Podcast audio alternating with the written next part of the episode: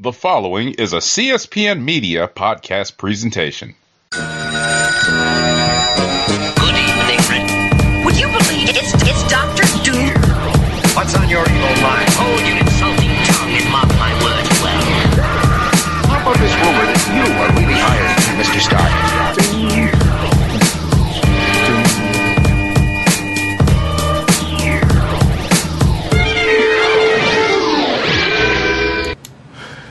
Hello and welcome to another exciting episode of Comic Book Chronicles.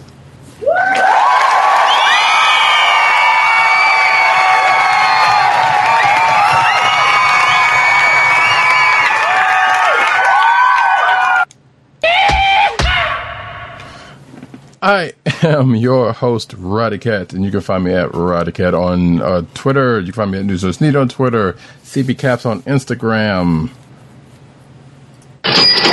And with me tonight, as always, the man, the mellow, the smooth fella, my man in Brooklyn, Agent underscore 70. What's up, everybody? That's that's weird. I should have found that. Anyway, um, this is another exciting episode, folks. It's a jam-packed one too. But before we get into it, um, not with us tonight. PCN underscore dirt and on that on Twitter. Uh, Pop Culture Network on Twitter and all of, and of course, popculturenetwork.com and all of the umbrella sites on there. And the Osiris that is ish. Tim, D O G G 9 8 on Twitter. The Click Nation on Twitter. That's D K L I Q N A T I O N. TheClickNation.com. And of course, comic book resources where he's over there writing his face off. Uh, you can find this here podcast on the network that's of greatness, CSPN.us. Do it today. So, you can also find this podcast at on Google Play, Apple iTunes, aka Apple Podcasts, uh, Spotify, and of course, the Coastal of the Podcast Network's SoundCloud page. Yes. Uh, I knew that was going to happen. Folks, we are going to get in some comics. It's been a good week for comics, I should say. I would say. I dare say. Would you dare say? Works for me. Okay, well then, roaring. Uh, the first book we're going to get started off with is uh, House of Ten, Ah! House of X, number three. um, I'm going to do that joke for a couple of different times, so you're just going to bear with me for the next couple of weeks. I was about to say, I think this is going to be we're we're I think what not quite halfway yet. So we're, Now we're pretty much halfway. Yeah. Because there are six. Oh, this is the sixth. Yeah, this is the Yeah. sixth of the twelve. Okay. Mhm. So yeah, so we're halfway there.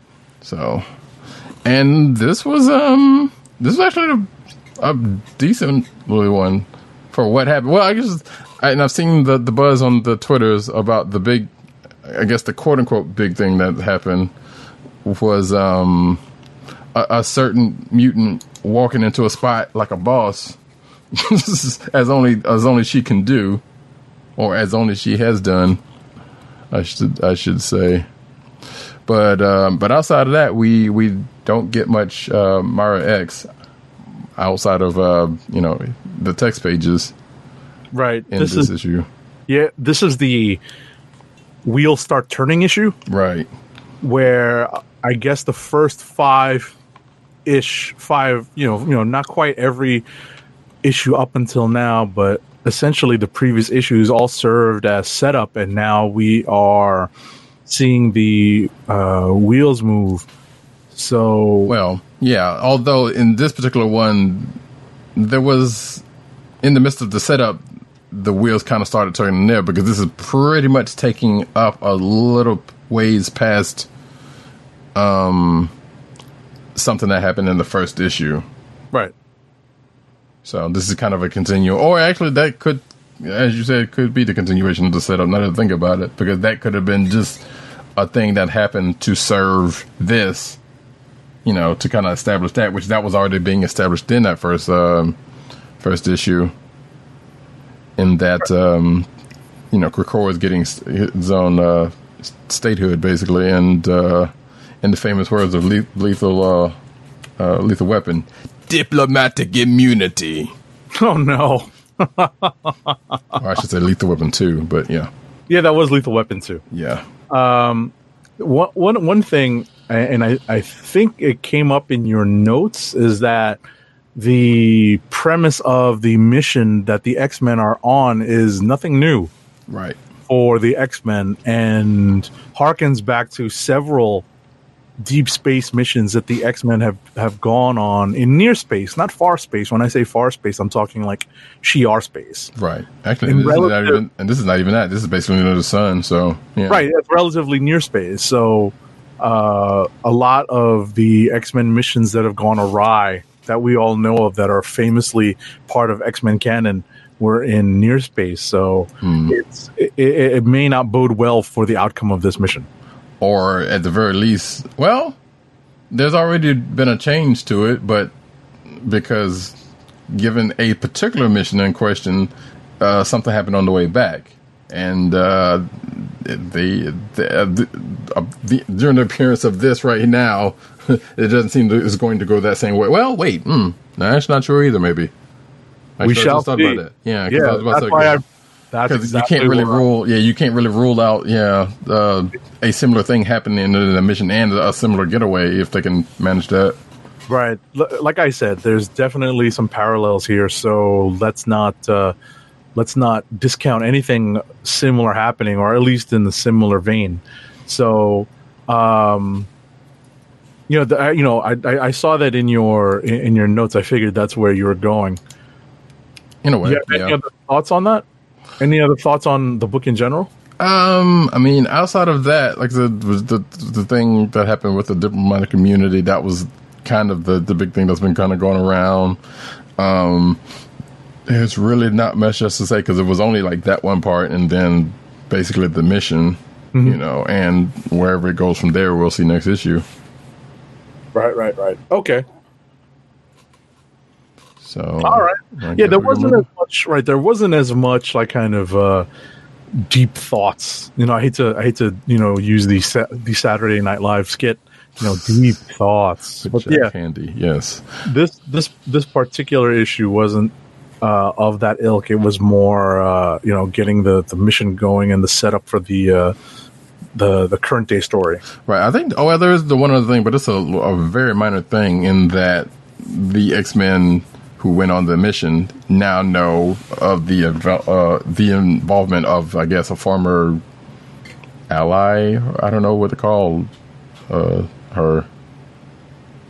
You know, which we knew that person was around. You know, even in the, I guess, in, even in the Powers of X time timeline. But the X Men now know in the quote unquote current time. So we don't know. That's the other thing. We don't know what the time frame of this is.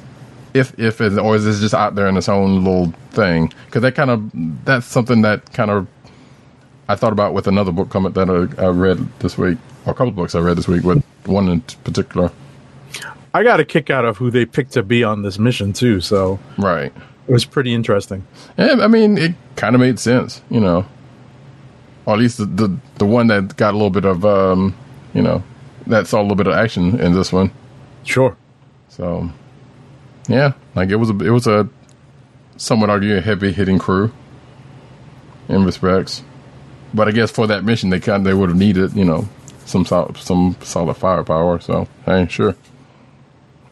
But anyway, yeah, that's that's pretty much it for for House of X because you know, tis what it is. Right, Oh. and we do get a, a, a nice cliffhanger page ending, so Yeah. we shall see what happens in the next. Uh, in what's in the next?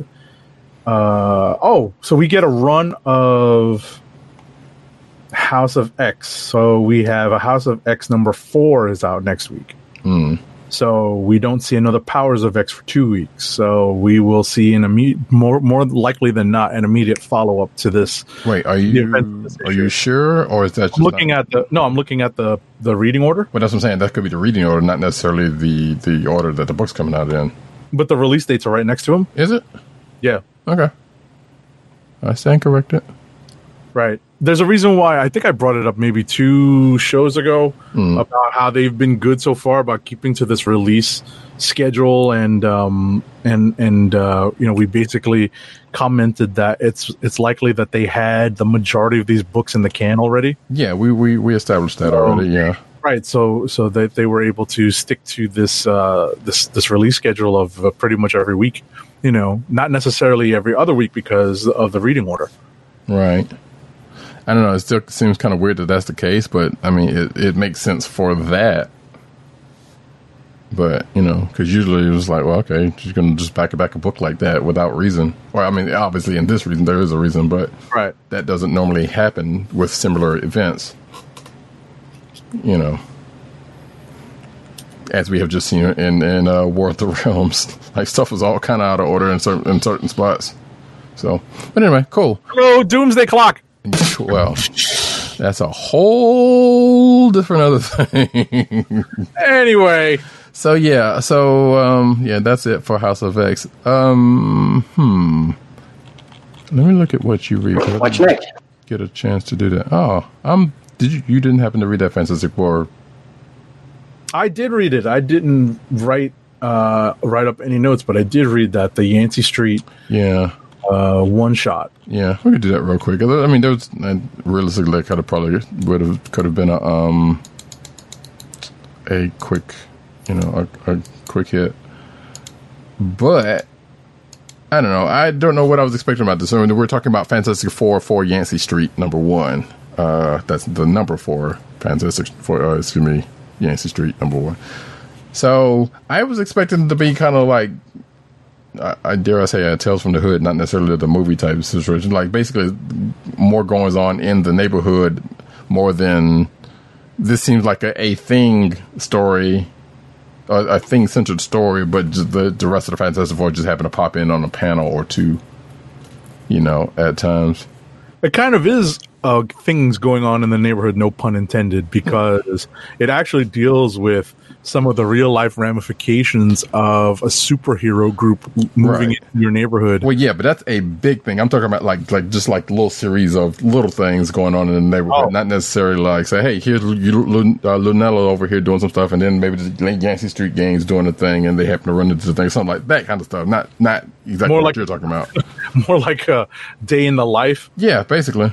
I understand. This is actually sort of this. This is a, a, a version of a day in the life story because it all starts with, um, of all things, of all things, what happens when a superhero group moves into your neighborhood and what happens to the rents and what happens to the neighborhood uh, uh, tough guys because they actually have a line in here about how they artificially inflated the crime statistics to keep the rents low. Right. And I kind of got a kick out of that because that's so, uh, that is so, you know, uh, um, thinking outside the box when Right. it comes to when it comes to property values. Yeah, I, I thought about that. and I was like, huh, that's a that's an interesting way to go about things. I'm like, yeah, I don't know if it could anybody could actually ever, you know, do that in real life, obviously, but that's for the case of this. I'm like, okay, that makes, you know, because you don't really hear that. That's the thing, you don't really hear about that much. Well, I mean, obviously,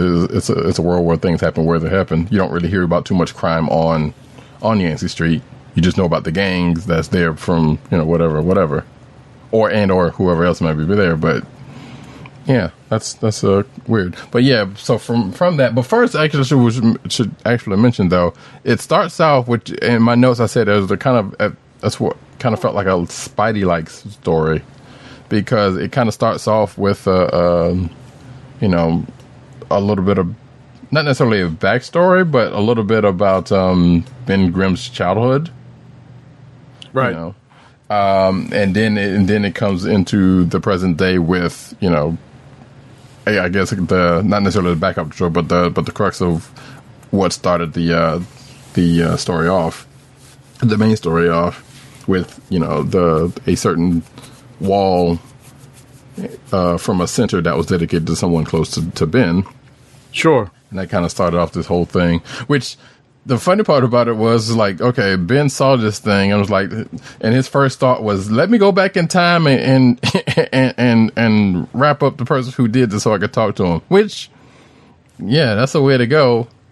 You know, I was like, but I'm like, why does it have to be time travel? Why did? Well, why was that the first thing you thought? It of? is the Fantastic Four. Well, I mean, true, but yeah.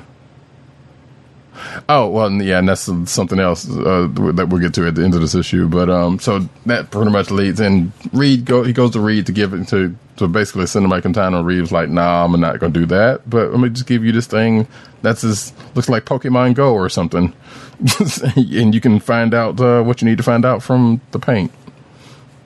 So he does that, finds the person. There's a merry chase, sort of, sort of, and find out what you know, what the what was going on in the neighborhood, and then Ben's end up with a kerfuffle, with a little scuffle with, um, I guess this is a pull. This is a pull because I don't remember. I haven't seen these folks, or at least one in particular, in a good minute. That I think. Because at first I was like, I don't know these people, but then the like the one the the one person who was was fighting them straight on seemed familiar. You- It's a deep cut. It's Yeah. a deep cut. I didn't. I didn't have a chance to take a look. Um, you know, in the uh, you know either via Wikipedia or via uh, the Handbook of the Marvel Universe to see. yeah. By the way, side note.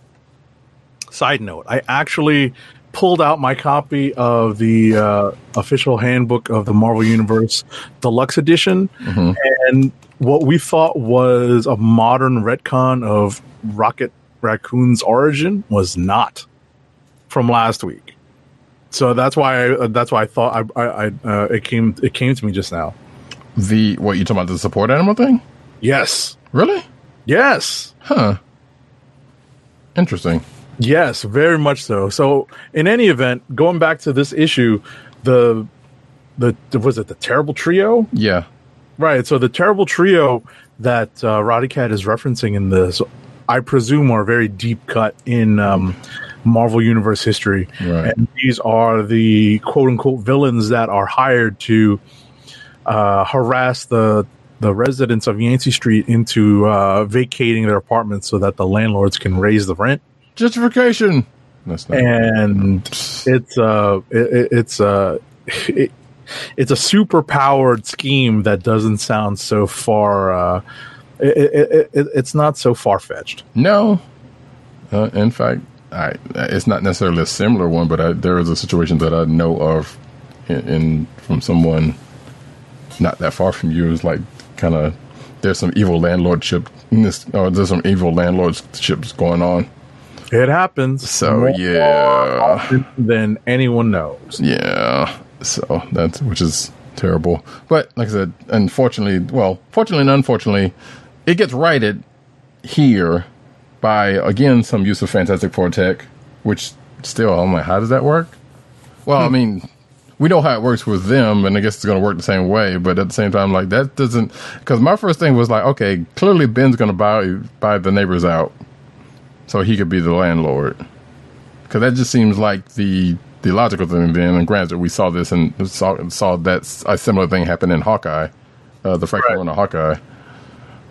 But you know, uh, apparently Right. that was not the that was not the thing. Like, no, Yeah, let they him. come up. Yeah, they come up with a, a a- a solution that doesn't seem as obvious as that.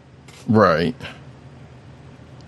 Yeah, well, that's what like that's what's like. It's a way to go, but it seemed like that was an easy way to to to to do to to do that. But I guess I guess somebody may have brought that up and was like, "No, we want to do this a different way." So Yeah, more, more. That's that's likely. yeah. All right. So yeah, that's uh, Fantastic Four. It was that's all right. Like And there's a twist at the end. Oh yeah, yeah. That's what I was going to bring up. Yeah, uh, apparently there was um uh, uh, uh, a seeing eye that was uh getting their jollies off from what was going on, or, or at least what happened at the end. So, which I thought was kind of funny. I was like, hmm, you wouldn't think that. Actually, now that I think about it, given what happened in the, recently in the Fantastic Four, Right. you would think that person would have gotten a little bit would have, would have gone slightly bit grander than that. But at the same Yeah, time, it's real petty. yeah. Real, real petty.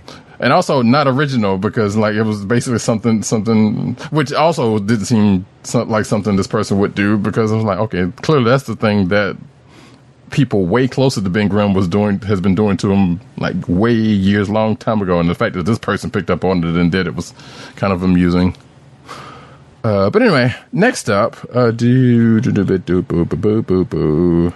Oh, um, Doctor Strange number eighteen.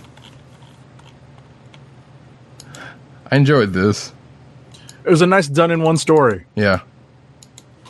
Oh well, unless it's something from it ends up coming up in the next couple of issues, which I don't know. I kind of the only thing that kind of struck me. So basically, um, we just basically start out quote unquote mid mission where Doctor where this you see this family whom I thought was a familiar family to us, but it apparently is not, and uh, and the name, but his name is similar to a person that is that was close to um, Stephen uh, at one point in time recently.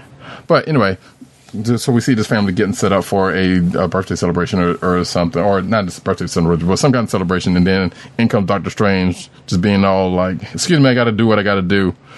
so get out of my way. Let me do what I got to do." So I'm sitting here like, well, this is Doctor Strange going back to old Doctor Strange. Has he not learned anything? And then the, the, most of the issue is just him doing that, and you know they ask him a question, and and he gets incredulous.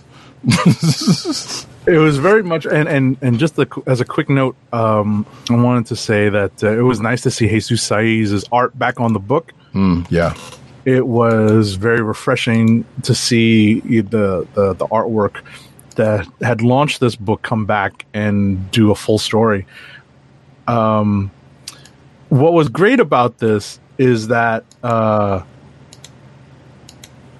it's you know this is this is a, a- day in the life type story that gets completely turned on its head um, in Mina Town or Minot Town, Kansas. No, uh, no, no. I think that he was just referencing that that wouldn't happen in that place because because because I think that, that- I'm I'm guessing that person was from there and he's just saying, hey, that kind of stuff doesn't happen. And then Strange was like, hey, you'd be surprised. Right, but my point is, it's in of all places, Mina Town or Minatown, Ka- Kansas. Is that a real place? No, I don't know. Okay. I don't know. Oh, you just bringing it up as I got I'm you. literally reading. I'm hmm. literally reading it off the first page of the book. I was like, mm-hmm. "Hey, why are we in Minatown, Kansas, of all places?" If Well, he he does explain that though, because he, Right. was- he was like, it's like yeah, ley lines, blah blah blah, blah blah blah. You know, things happen anywhere, so that just happens I- to be a place. Which actually brings me to uh, a note I have, and I basically say that hey, th- there's a kind of a Ghostbusters, like the first part of uh, the the beginning of uh, Ghostbusters vibe in this, where they just kind of go into the lab and be like, hey, we're professionals, and you know, exactly just start No, wrecking stuff up. I Yeah. definitely get that. I So- definitely get. So that was kind of fun. And then, and the only other thing that was kind of weird about it was like, okay, well, the particular quote unquote baddie that, that uh, Strange is looking for, he ends up finding. But the weird part about it is it's an aquatic demon that first comes out of the TV. And that part was like, well, wait, the rest of the time is com- coming out of like water stuff. But the first thing it comes out of is the TV that, that the Strange wrecks. I'm like, I okay. think that's where he conjured him from. That's where he summoned him through. That that part I agree doesn't make the most sense. Yeah, I'm like okay, But, But know, yeah, but then- are like portals. you know what I mean? yeah, TVs are like portals. Yeah. I think- mean, oh, true. Yeah, like, hey, Persona has if Persona has taught us anything. Right. I think that's at the end of the day uh, just a, a, a visual cue. But as you mentioned, everywhere they actually find this magical demon or, or, or creature is water based. And uh, I think your notes mention about how the owner of the home, the, the father of the family, comes into play because of his uh, vocational background. Right. Yeah, that was that was also kind of a funny part. It was like, yeah, he was trying to tell t- tell Stephen something, and and Stephen's like, huh, okay, and then just happens to conjure up something that wasn't exactly what he was looking for. Still worked, coincidentally. So that was pretty pretty fun. But yeah, I, I enjoyed this issue for for for all of that, and then you know with all the wrecking that Stephen uh, did throughout this house, you know, he, he makes it better, which I was kind of hoping for because I was because all through reading this, I'm like, clearly he's gonna he's gonna clean all this up before he leaves.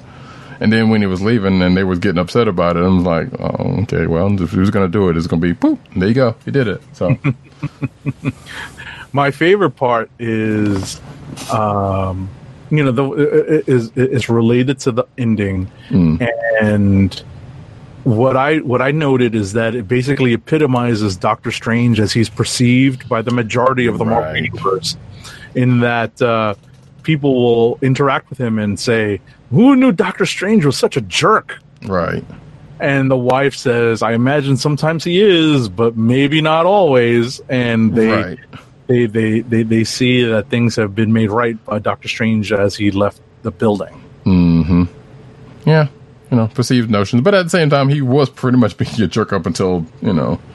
Up until that, so and at least he didn't, because normally, you know, some a situation like that would have happened, and just like they were kind of, they kind of mentioned before that, like, hey, superheroes come in, mess up stuff, or at least that were that was the illusion anyway.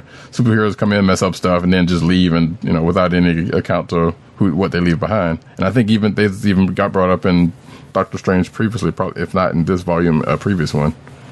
So who knew? He he must have learned from his must have learned from that uh, to a point. So cool. But yeah, that was fun. Doctor Strange number eighteen. Uh, next up, what you want? What you want to go into?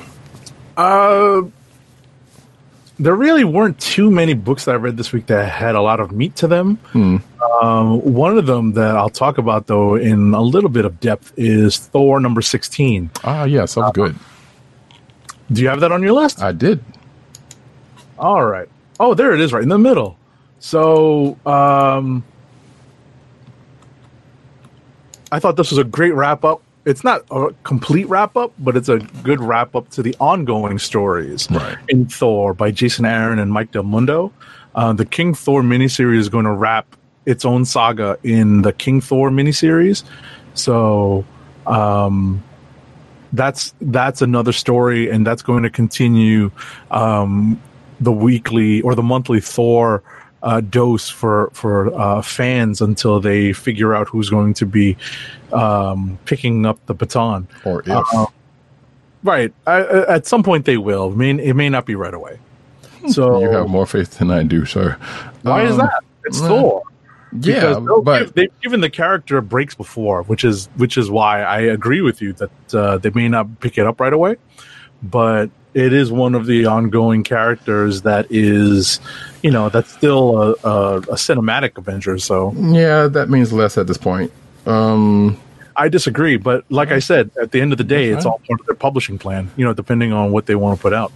and, So- and I think I think I I I'm just going to say that it may be your affinity for Thor more than that would why you would think that. And I mean, I'm not saying you're not right because I mean, because yeah, somebody's probably going to pick it up at some point. I think it's going to be a longer time than you may be thinking. Um, but that being said, yeah, the the um, this was you know a definitely a good end to this series, to this particular series, because you you basically get the epilogue. You, you might as well say you pretty much get the epilogue you probably should have gotten um, at the immediate end of War of the Realms. But at the same time, I understand why that wasn't the case, and plus there was a, a few more things to kind of clean up from There's that. still aftermath, Right. right? There's still aftermath going on after War of the Realms, right, especially from- with with Thor and and right, everything from Valkyrie to the the Punisher Kill Krew uh, Hmm. uh, series as well, dealing with the, the, the you know, and I, that even came up in Friendly Neighborhood. yeah, I was about to say I was gonna I was gonna mention that. This week. So, um, but but with regards to this issue, um, a lot of it is putting things in a good place for the next person to pick up, which is why I was talking about how um, th- there is um, the sense that they could that they, they can set up that Aaron is setting it up for someone else to take over. I think sooner rather than rather than later, and also the sense that he is putting the toys back in the sandbox as he found them. Because um, one of the debts that I found particularly jarring as a longtime fan of Thor was undone, and I was like, yes, Yeah, I thought about you when that happened, which is which is I still goes back to what I said about the, your affinity for Thor and because I saw that I was like, okay, yeah, he just basically cleaning cleaning shop Yeah. up here. And, basically, yeah, basically putting everything back the way they found it. Um, to you know, to a certain extent, obviously there are bigger changes in the status quo that are going to keep going, such as the such as King Thor one, such as Jane Foster Valkyrie two, um, and um, which yeah, it's, it should be noted, and not that it plays any kind of part in this. Which so. I I wasn't really sure why they brought this up, but I do. But I understand. Well, I do understand it. Yeah, I do understand it because that would have been questioned. So this issue takes place before uh, Jane Foster Valkyrie, which that's the way they have it in the book. Um, number one. So oh, right before, yeah, Right, Yeah, so that's so that is the thing. No, she does show up here. Although, do you see her on? So, oh yeah. So, so let's go to the one thing. Um, Del, Mike Del Mundo did the cover, and it's a wraparound cover, from what I can see, and it's basically. It's not necessarily a family portrait, but is but it's definitely a kind of a Thor, kind of a family portrait thing. Like his, uh, it's like Thor, his family, the the extended family, quote unquote um, a couple other Thor, you know, a couple other folks. I think well, Jane Foster is not on the cover. uh, I don't think. So. Oh no, she is. She is where? It's right behind Odin, on the front.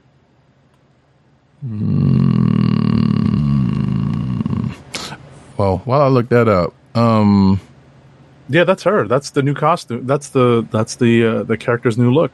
oh yeah, okay, I didn't see that because for some reason I thought that was somebody else. Ooh, I don't know. Um, not. I was about to say it's not Sif. no, because Sif is. I saw Sif on the other. Yeah, I saw Sif on the back cover. So okay, so the only person who's not there is Beta Ray Bill. That's true. Because I had noted in my notes that that was like, well, Jane Foster's not there and, and Beta Ray Bill's not there, even though he shows up in the book.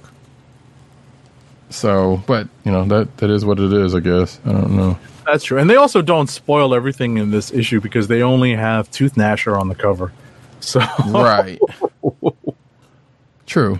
And and I always get a kick out of the way uh, Del Mundo draws um, the goats. You know, like every every every time he draws the goats, it looks like they have a sneer on their face. Right. And yeah, the one yeah the one on the cover looks like he's got a uh, like a cigarette or something in his mouth.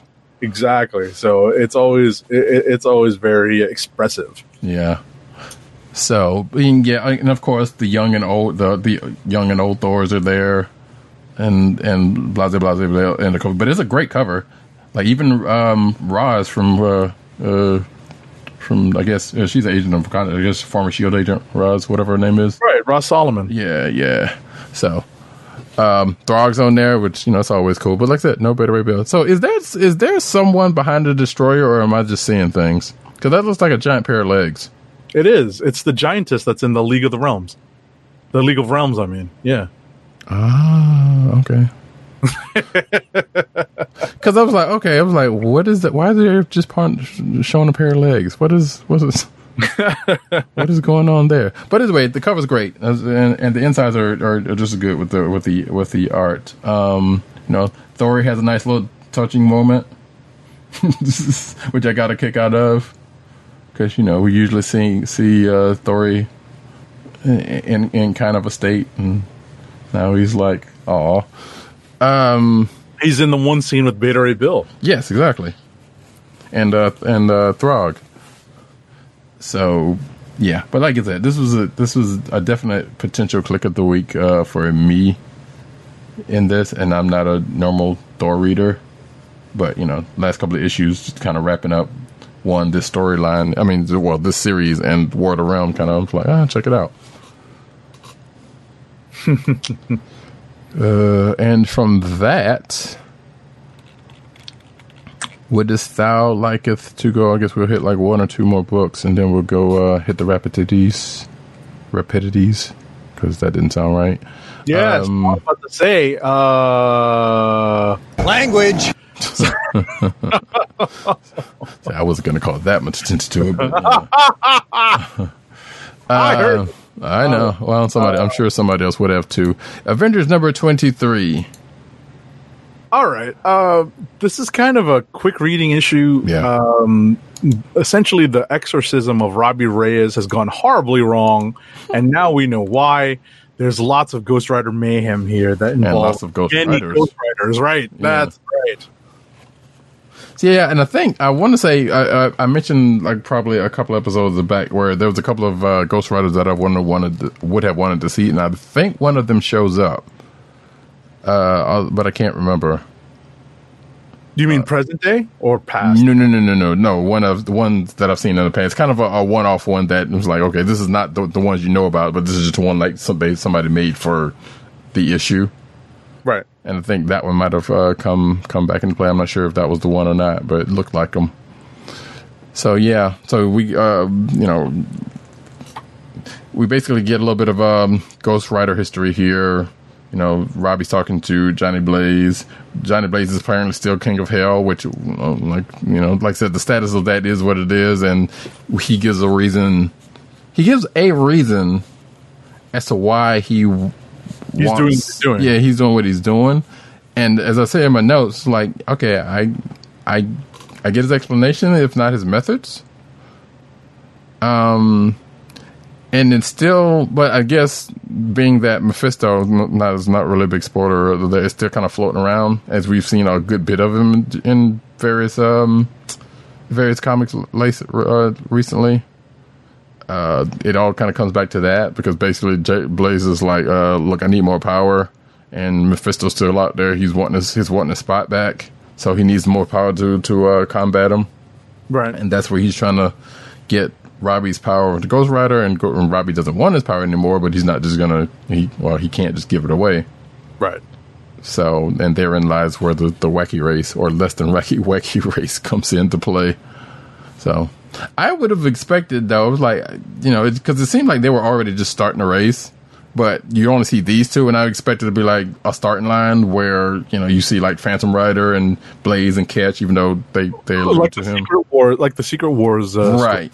Yeah. Which I guess they said, yeah, I was like, well, that's been done fairly recent. Well, I mean, it's been a couple of years, but I kind of expected more that kind of stuff. Sure.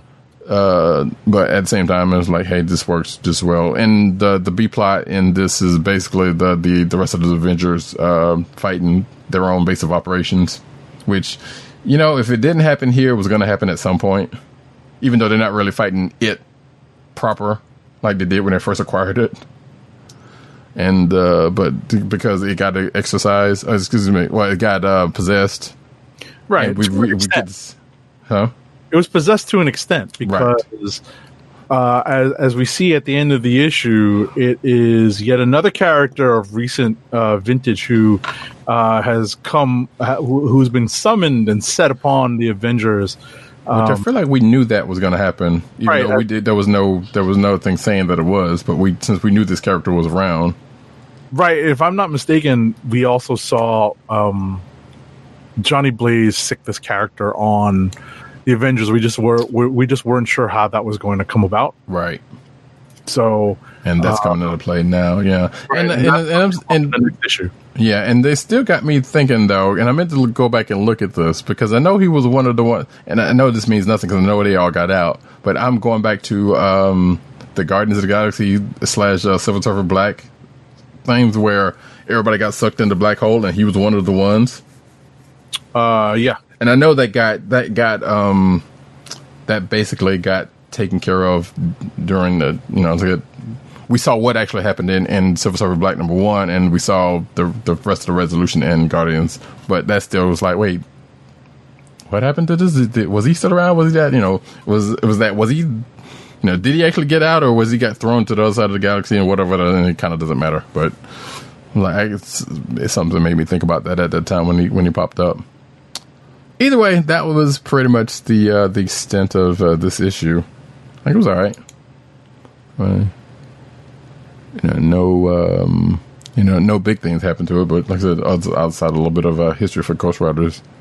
Right. It, this is one of the middle issues in the story arc, so we're just moving the uh, the story along here. Uh, no real big uh, story developments other than the introduction of this other Ghost Rider. So, uh, we, we will see much more of this story in the next issue. But what's going to happen ultimately with uh, Robbie Reyes? Although I kind of like the uh, I kind of like the uh, the bit about how who drove a tank to a motocross race. right.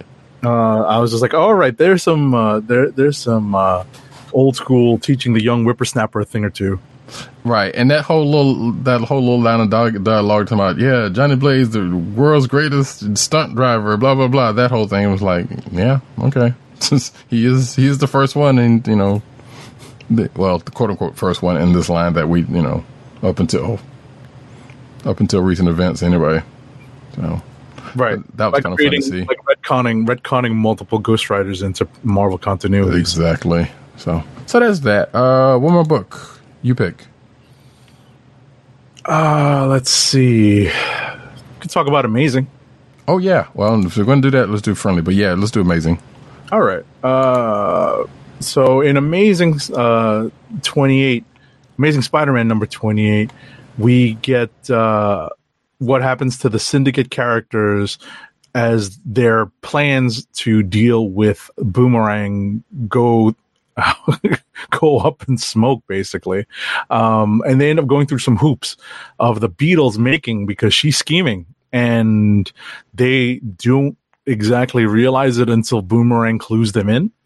Um, and also we find that whatever it is that boomerang has on the kingpin whatever dirt or secrets that he has on the kingpin remain a tantalizing secret because it's a pretty powerful secret you know the information that he has is pretty powerful Right. This is basically equivalent to if you've watched Pulp Fiction, whatever's in that box that we never actually get to see. Which I hate pulling that reference, but at the same time, because I know there's been that got drawn from someplace else. Right. He's not. That's not the first time that's actually happened, but you. But you get what I'm saying. Um, And yeah, and it, which has me questioning like, what's on that piece of paper? I want to know, and because he's been dangling that thing for for issues.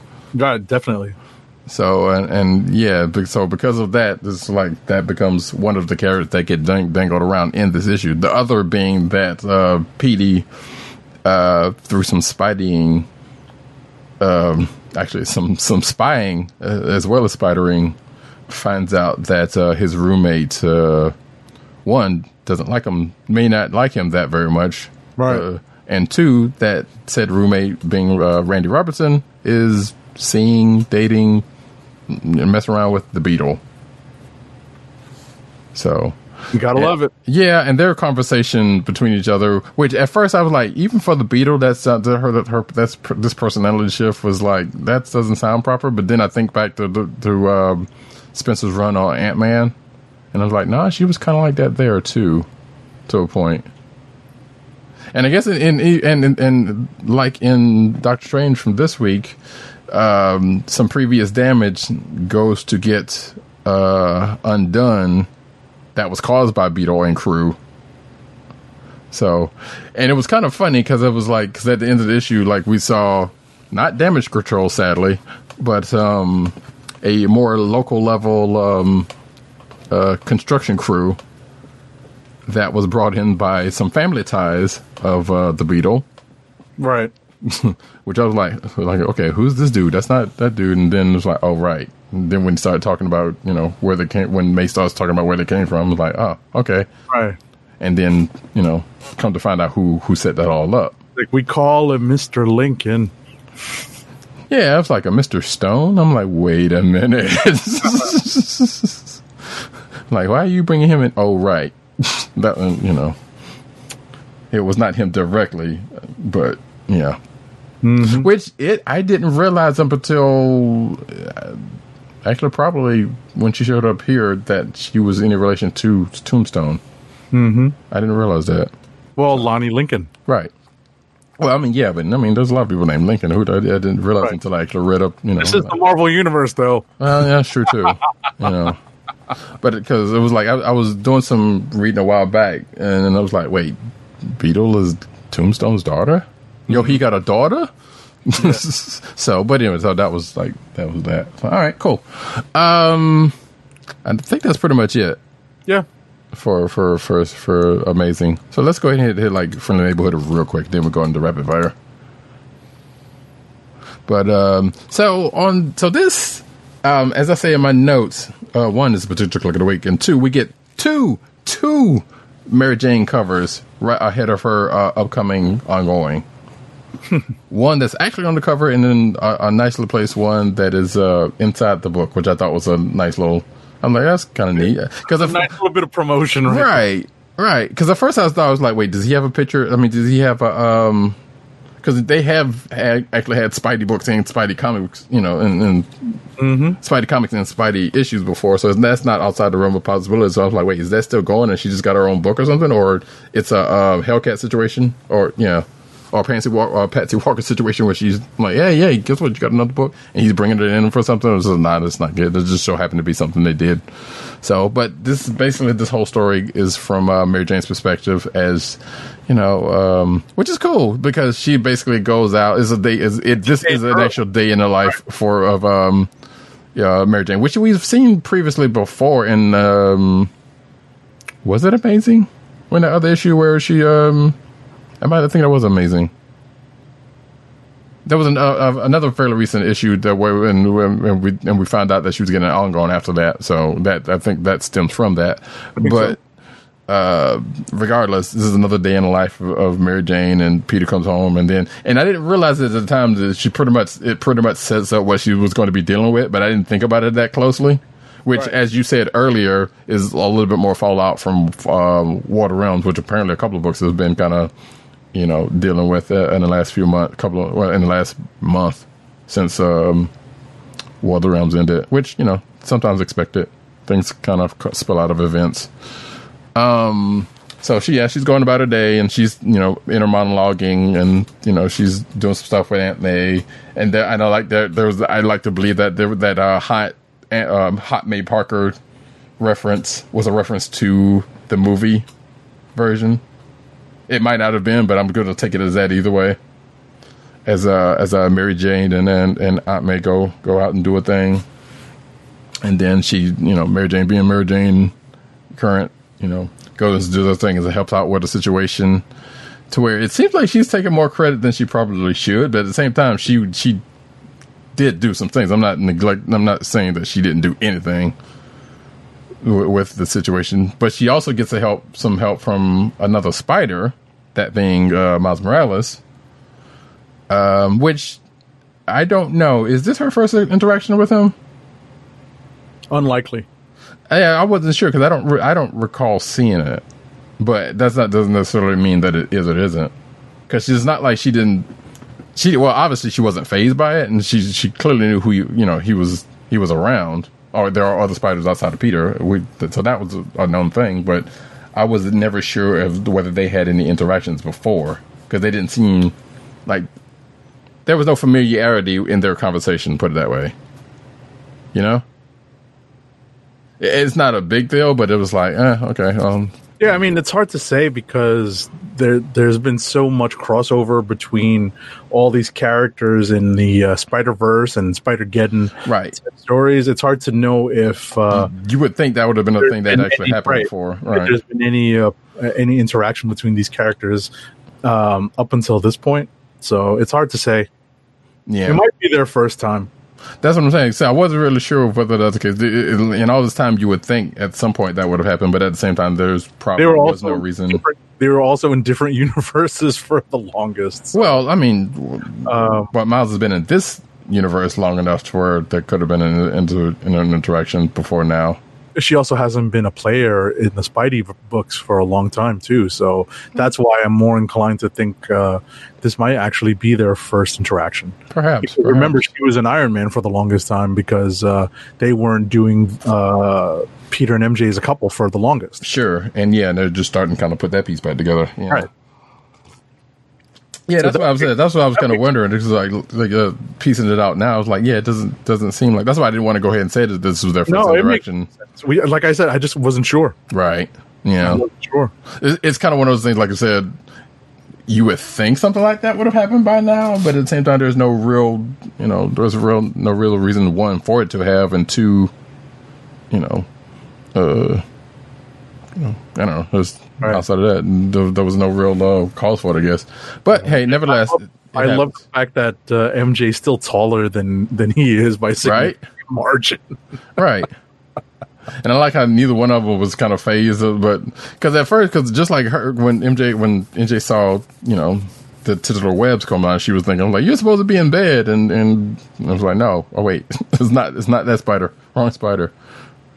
Uh, so that was that was neat. Um, but yeah, this was I enjoyed the story, and there was another thing I don't know if you picked up on it, but there were a lot of references to other um um I guess you say other Spider books in a sense, but also other um titles of Spider-Man. I don't know if you noticed that or not. I'm try- I'm scrolling through now. I'm trying to remember. They're not well. They're they're if they're obviously if you think about it, the only one that didn't they the only put the reference they didn't put in there was web of, and I was kind of upset about that because it was like so basically they did because they mentioned friendly neighborhood. They called him a you know the because Peter called himself friendly neighborhood Spider Man. Uh, Sensational came up, Spectacular came up. Oh, really? Yeah, I just missed it. I was oblivious to it. yeah, and I don't know if that was in I, I, that had to be intentional, but um, um yeah like i said all of those kind of came up but there was no i was like okay i'm looking for a reference of, to web of some kind of way but i guess they didn't want to do that to make it that you know to make it seem that it was that shoot in, shoehorned in but i still would have wanted it regardless oh and there was also references to um, pete's never changing hairstyle and uh, references in that Which is funny to me because Yes. I think it has changed. It all depends on the artist. Well, it, there there is that, but um, yeah, I agree with you. I agree with you, and also the the medium in a in a sense too, because you know, it, yeah, in other, in other places it's definitely been a different hairstyle for other reasons, but loose, but largely, you know, that's pretty much the same kind of hairstyle he's had for all of the time. So so that reference was like, yeah, you're right, you know, and like you said, you know, artist aside, it's still Right. a similar cut. So I'm like, huh, that was that was Well, amusing. it's not that it's not that square head cut that Ditko put on him, but anyway, Well, yeah, you um, know. it's That was the thing. So yeah, Friendly Neighborhood Spider-Man number eleven. That was a. I, I enjoyed that issue. It was pretty good. And yeah, and as I said in my notes, face it, Tiger. This is happening because she's definitely getting a book. all right. Spin it up. Here we go.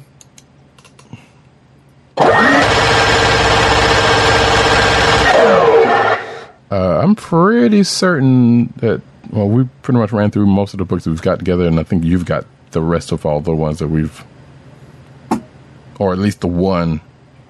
Right. There's I think one last book that we have in common, and that is Black Panther. Mm-hmm. And my notes are just that uh, T'Challa's back on Earth, but his adventures in space are not yet over, and something that that that I'm looking for the um the da, da, da, but uh, something's followed him back from space. And I'm sitting here like, oh no. Well, because first, because there was a mention of someone that's that is not there, and I thought, okay, well, that must be where, you know, that anomaly that showed up early in the issue, and then I didn't totally think about, well, it's a biological anom- anomaly, and I didn't think about the fact that, oh no, not this.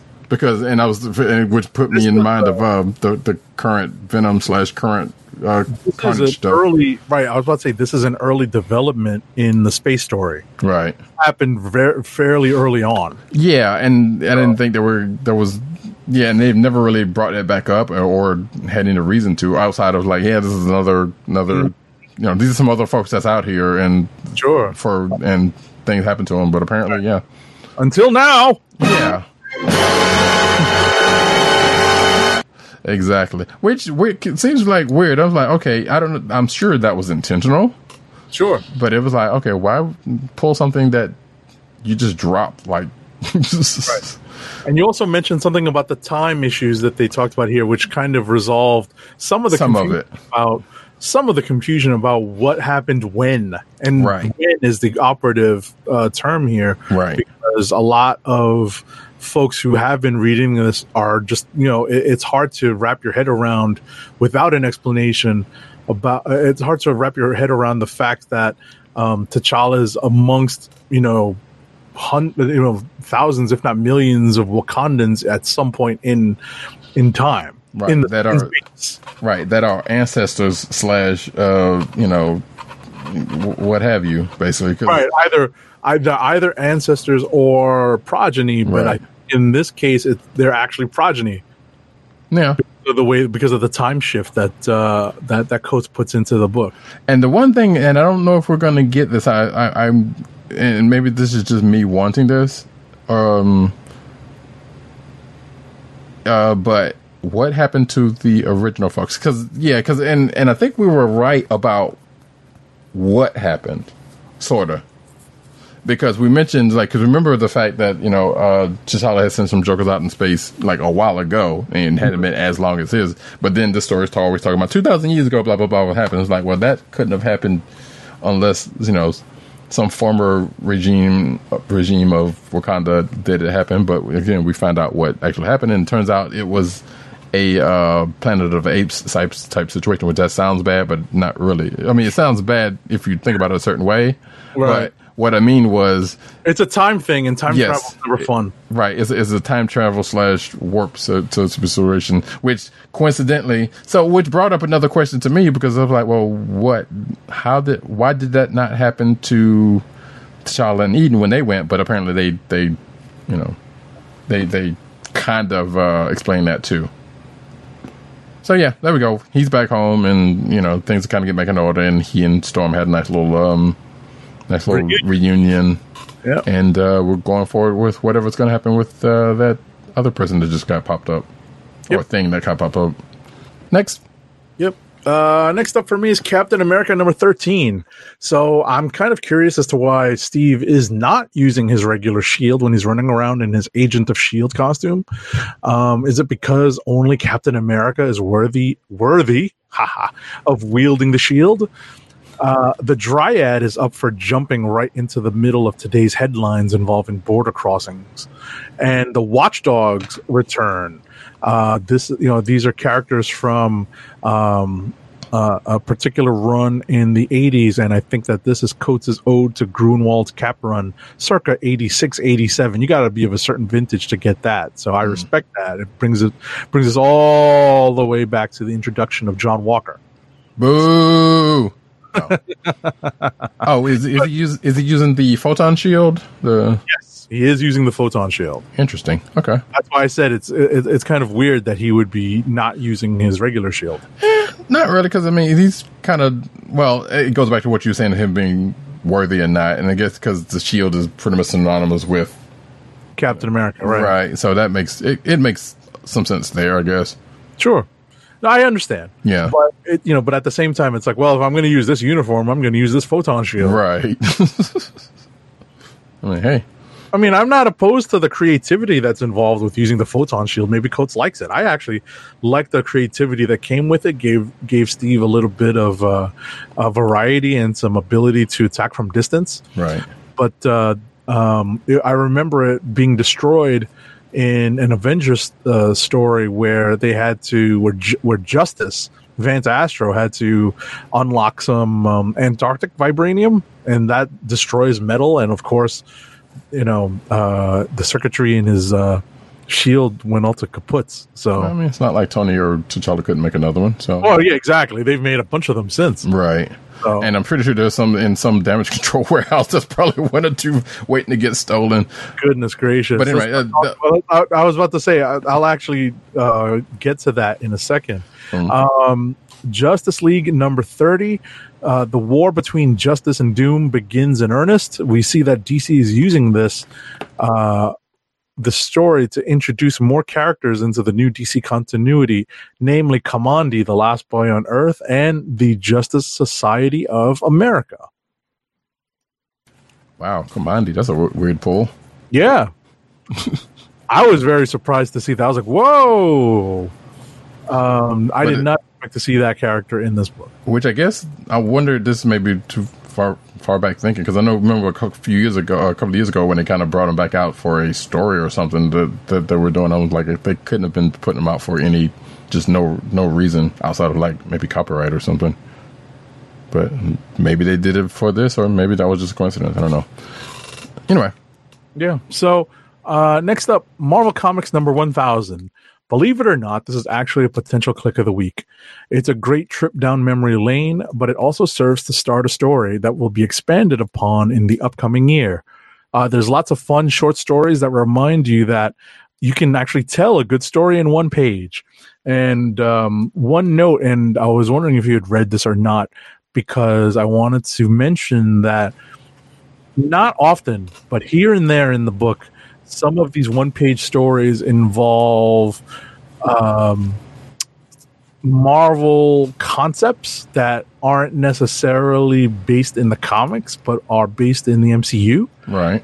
And it's interesting to see how some of the MCU concepts get um, mixed in a little bit. So the next, so whenever it is you find yourself flipping through this, Oh, I'll let you know.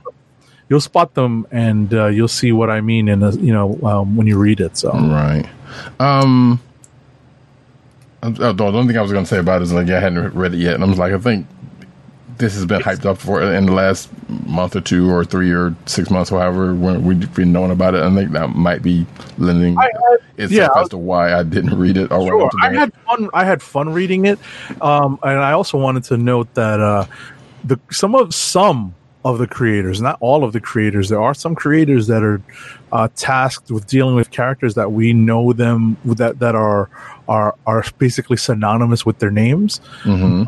Uh, some creators are tasked with telling this telling a story with a character you wouldn't necessarily expect them to use. So it's pretty interesting.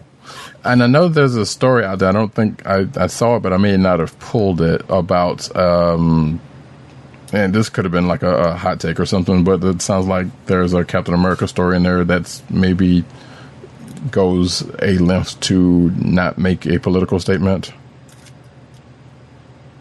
I don't. I don't know. Like I, I just saw happened to see this article, and I was like, I'll come back to it after I read it and see. I was about to say this this month's Captain America story went was pretty political. Um, just just the the, the the book, the regular book. Um, But anyway, uh, the last book I have is Spider-Man Life Story number six. This is definitely worth taking a look at because it's really not a bad alternate reality version of the Spider-Man story. Now, the conceit here is that it's um, told in real time, so you're dealing with um, uh, Peter Parker um, in the uh, the uh, you know everything from uh, Vietnam forward, basically right? you know, uh, uh, having received his spider powers right before um, the uh, the start of the war. So it's an interesting way to see how it could have played out if things were being followed um, in real time with the addition of events that have happened you know in in in in in in, uh, in the comic book sense and kind of evolving the concept to include older heroes in some of these issues. Right. you know like older heroes and some of the same concepts. So uh it's a it's it's it's pretty interesting. It was definitely worth a uh, worth a read. So um it was uh it, it was definitely it, it was it was definitely pulled off better than i expected Um, question: Is it actually Vietnam? going back to it i'm not sure i have to go back and look i don't remember if they actually named it or not Because you know, cause, right 'cause you given know, the right, right, marvel universe I, I i honestly have to go back and check right. Gotcha. Okay, cool. Well, for myself, uh, let's see, She-Hulk annual number one. Did you didn't? Um, hmm, it's kind of surprised. So this is, yeah. So I guess, well, I wanted to say similar because the Fantastic Four wasn't an old book, but basically, this is older She-Hulk, and not meaning older in age, meaning um, a an older version than the current version that we have now. This is, I guess, you could say this is kind of a classic, uh, a more classic version of She-Hulk. It is not fourth wall breaking She-Hulk. I should point out though. Um, and I can't really place. Well, you can kind of place a timeline, but not really. So, um, this is one of those acts of evil uh, kind of tie tie in books. um, tie-in issues, and it's her going up against essentially her going up against Bullseye, but except for not. So the premise is, um, hey, do you remember when um, Octavius took over the the the, um, the body of Peter Parker? Yeah, of course. Well, this is kind of a similar thing, and with a similar premise, sorta, kinda. But as we know from then, nothing like that would ever work, and should never work in in this particular um, instance. And, and they do go the lengths of that. So, um, Jennifer, well, the machine smith basically goes to Jennifer to get a case because he wants to get something back from some from somebody, and she's basically saying like, "Well, you're not you. You are a distinct entity." And you know, you being a low low person would know the, the, the you know the the differences between that, I'm sure. But so the the machine smith basically hatches this elaborate plan to essentially change her mind about that, but we don't get that up until the last few pages. Um, and it, it this is kind of set, or at least very very much starts back when a real thing, well, not a quote unquote real thing happened, but when Reed Richards and Tony Stark and them thought, hey, we should have a brain scan of all the Avengers and you know uh, Fantastic Four stuff just to keep on record to you know for reasons of like say mind control or whatever. And this, it has come up. Um, not often, but once or twice. Like I think, and I go back to Superior Spider-Man because if I remember correctly, uh, they were going to take a brain scan of Octavius while he's in Peter's body just to see if it matches up with the one with the record they had of him, but it, it didn't work because well, it didn't happen because he got out of it. And like I said, I, and I do remember when the thing actually came up, so I was like, well, this is the thing that actually happened in comics, so uh, that they've used, but basically what ends up happening is and I'm air quoting here, She Hulk gets She Hulk's brain gets put into Bull- Bullseye's body and vice versa. But come to find out that it didn't necessarily happen like that because again, something like that wouldn't actually work. And that kind of bears out during the course of this book. And She Hulk finally gets it at the end of this book. Uh, why something like well, not necessarily well, the fact that something like that, not necessarily why, and it kind of sort of changes her mind about you know the, the what started this whole thing off, in a sense. Um, and she takes Machine Man's case, which I'm sitting here like, why would you still do that? Given he caused she, he caused you problems. But anyway, it was it was it was an interesting kind of fun read in a way, but and I, I don't know what I was expecting out of it at this point. Machine Smith is one of those characters that uh, got a little shine in the Ant Man Right. uh, Spencer series. So it's kind of it, it's kind of cool to see that iteration, which is which is someone who is much more in the gray area of the law, right. uh, kind of residing. So it's it's kind of cool that um, this is coming up. It's also cool that at least um, She Hulk is getting a little bit of shine in a, in uh, in a what you would think is a solo book because um, she doesn't have she doesn't have any uh, solo books out right now. No, so- she don't. Yeah, and she's only with which actually I forgot to mention that in the, the Avengers. Her uh, the Avengers thing. Her sliding appearance slash um, personality change. Like I get it, but it's still kind of weird. You know, for her, you know, when she when she gets mad, she you know she gets monosyllabic and you know, but she keeps some control and she gets less green and kind of slightly more like her old self Right. but but a little bit more built. But it's still kind of weird that happens. Anyway, like I said, it is what it is on this one. So, and yeah, and we will find out in the news coming up. There's there's definitely more She-Hulk news to be had. And as Slot would say, like, hey, this is a good time for Marvel to maybe put out an omnibus of She-Hulk, which I didn't think was a thing that didn't happen already. So that's uh that's a whole nother situation. Uh, anyway, um, let's see. Marvel Team Up number five um, which uh, just kind of like I said about Fantastic the Fantastic Four issue, it's this seems more like a Captain Marvel issue with Kamala sidelining or not sidelining, sidekicking more than an actual team up. Um, and you can even tell by the by the by the title, it's Captain Marvel and Miss Marvel, and not Miss Marvel, who I, I assumed book this was, you know, and and Captain Marvel. But again, I'm not sure, you know, how how this book is still going to progress. But regardless, Um, yeah, we found out that the the Marvel that we thought was Marvel was not Marvel, and that it's, I dare say, I guess we can go ahead and say it's a retcon. A, a um, and I dare say an almost cinematics type uh, retcon of something that happened in Carol's um Carol's um history or or, or, or origin rather.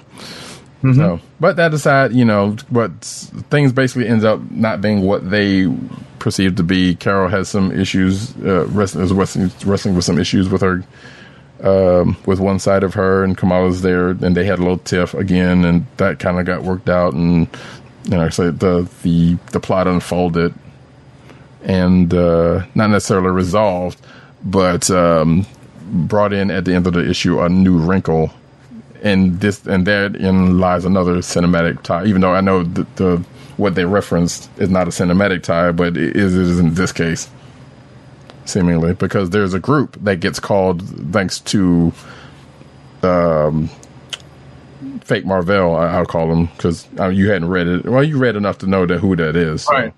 But you know, dude calls up uh, some Kree because he had a plan to kind of get back at the Kree, basically, and they send out somebody to um, to meet him, and comes to find out that it's uh, a a group that we have seen in a recent movie. Let's say there's that, um, and that's going to cause some problems in the next issue.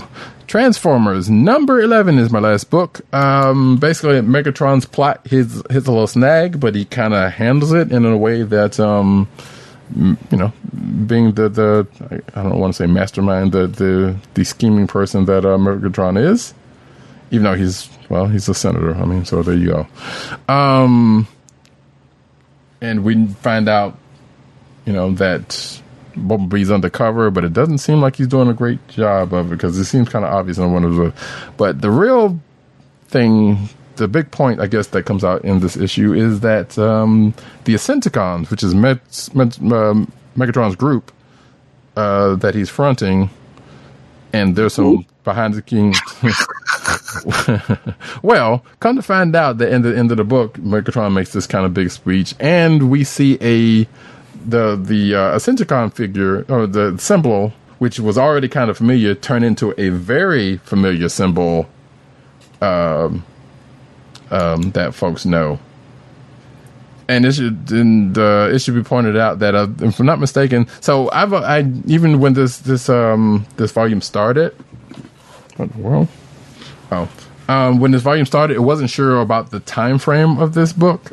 Like I thought it was like before the Great War, and it this book is not this uh, is not giving me any reason to believe that it's not. So this could possibly still be a prequel to everything that ends up going on, or that's going on in the the old comic books, um, or even you know the '84 stuff, but not necessarily because basically this seems more in line with the old, you know, with the the last volume of Transformers books, and there are a lot of them.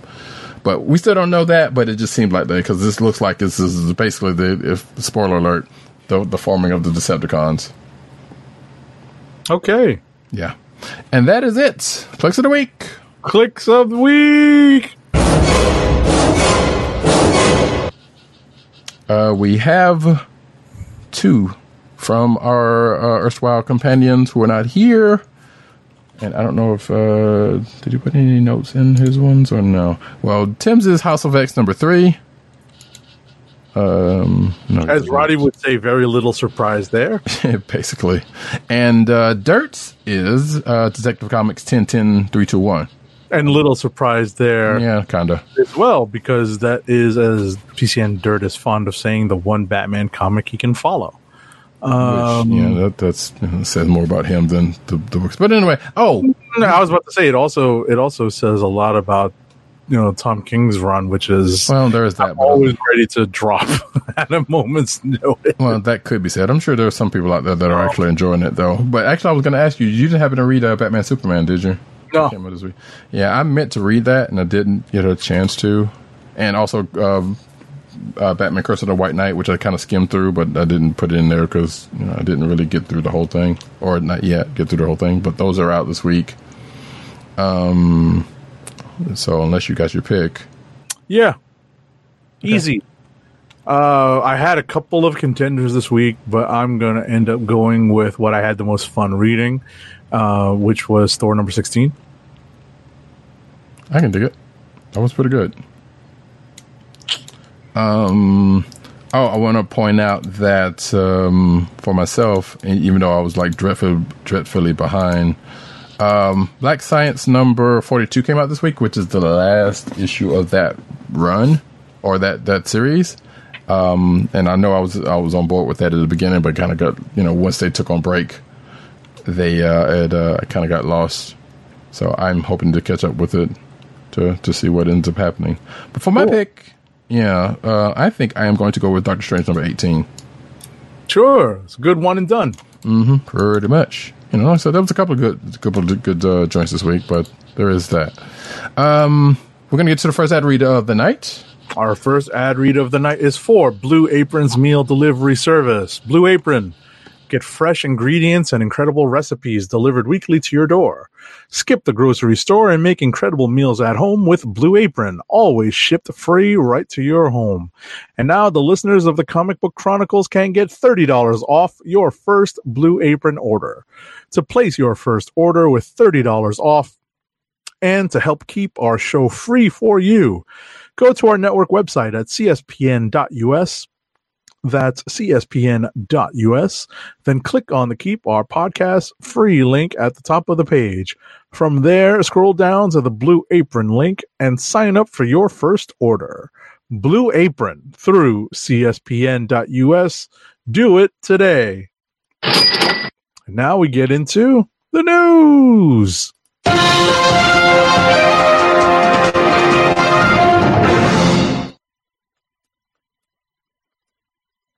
All right. Uh, scrolling, scrolling, scrolling. Get to our first news story. Our first news story is uh, there's a report that Matrix number four is looking to cast a young Morpheus. Uh, so after months of rumors and speculation, Warner Brothers confirmed that that fourth Matrix film is in active development with uh, co-director Lana Wachowski and stars Keanu Reeves and Carrie Ann Moss expected to return. However, as we noted last week, not included in the announcement was Laurence Fishburne, who portrayed Morpheus across the original sci-fi trilogy. So according to Variety, sources close to the production have indicated that studio execs may be searching for an actor to portray, excuse me, a younger incarnation of the character for the planned sequel. And Roddykat's audio is no longer with us. He's no longer with us. And we're gonna figure it out. Roddykat. Aha! You know what? You know what would happen if you don't hit mute? Because I was sitting there, I was like, "Why is he?" I was getting the story. Why is he talking? And then I realized I was on mute. what is? What? You don't you don't remember that from um there's a there, there's an era of Stone Cold Steve Austin where he was saying what and all the people said No, but you just reminded me of uh, of, of of of another clip that I need to pull. uh Um, I need to pull I need to pull Stone Cold saying what I, no, instead of the crowd. I can safely say it will not be a wrestling quote. Uh, this is coming from me. Uh, anyway, next story. I was like I could see your mouth moving and I went like this. I was like doing the I don't hear anything, so oh well, I got the I had the green room thing closed, so I didn't see you. I got you, I got you. So, Um, so anyway, um, Matrix concept artist Geof Darrow and Steve Skroce on board for part four. So apparently, I did not realize this, but um, um, these names are slightly familiar to me, even though I don't think I've uh, read any books that they've. Well, I might have, might have been something. Anyway, um, artist Geof, Geof Darrow, yeah, would say Geof Darrow has a lot of uh, um, his own creator stuff. right? Steve Skroce um, did some Spider-Man work that you Yeah. might be familiar with. That's what I'm saying. I have seen like yeah, I've seen works of both of them, uh, but I've not necessarily read it. You know, that's the, uh, Geof Darrow of Shaolin Cowboy, uh, and amongst other things. Uh, but anyway, but apparently they are they were concept artists on the previous Matrix films, and they are going to be on the on excuse me um, conceptual designer on the three Matrix films, and they're going to be on the fourth one. So there you go. Alrighty. Next up, um, Star Wars Timeline gives official titles for the prequel, original, and new trilogies. So talk about retcon. Well, not necessarily. They're just basically official title for the for the uh for them. And the TLDR is they're basically going they're lining up with the comics, the recent comics. So the the uh, the Age of Resistance, Age of Rebellion, and the Age of Republic, which have all been if you've been reading any or watching any of those Star Wars um, one shot books, those are all named for the similar eras uh, of timeline history. So obviously, um, you know, the, the prequels are the Age of Repub- Republic. The Age of Repu- Rebellion is the original trilogy. Age of Resistance is the sequels. And they're just lining them up like that. Synergy. It's all working. Uh, next up.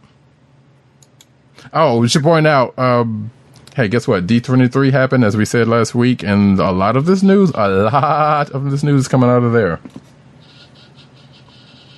Yep, that's you. You're up next. Uh, Clone Wars returned on Disney Plus in February. So, yay! Nice. That's a cool. That's a cool thing to come back. I knew. I. I, I understood that was going to come back on uh, Disney Plus, but it's Yes. nice that it's coming back relatively quick. Mm-hmm. Well, yeah, because they had announced that during Celebration, I believe. Um, the last ce- celebration, and yeah, and people were excited about it. Me being one of them, and I think you were too, having have have now No, I'm- watch of it. Right. Yeah, so that that is good news.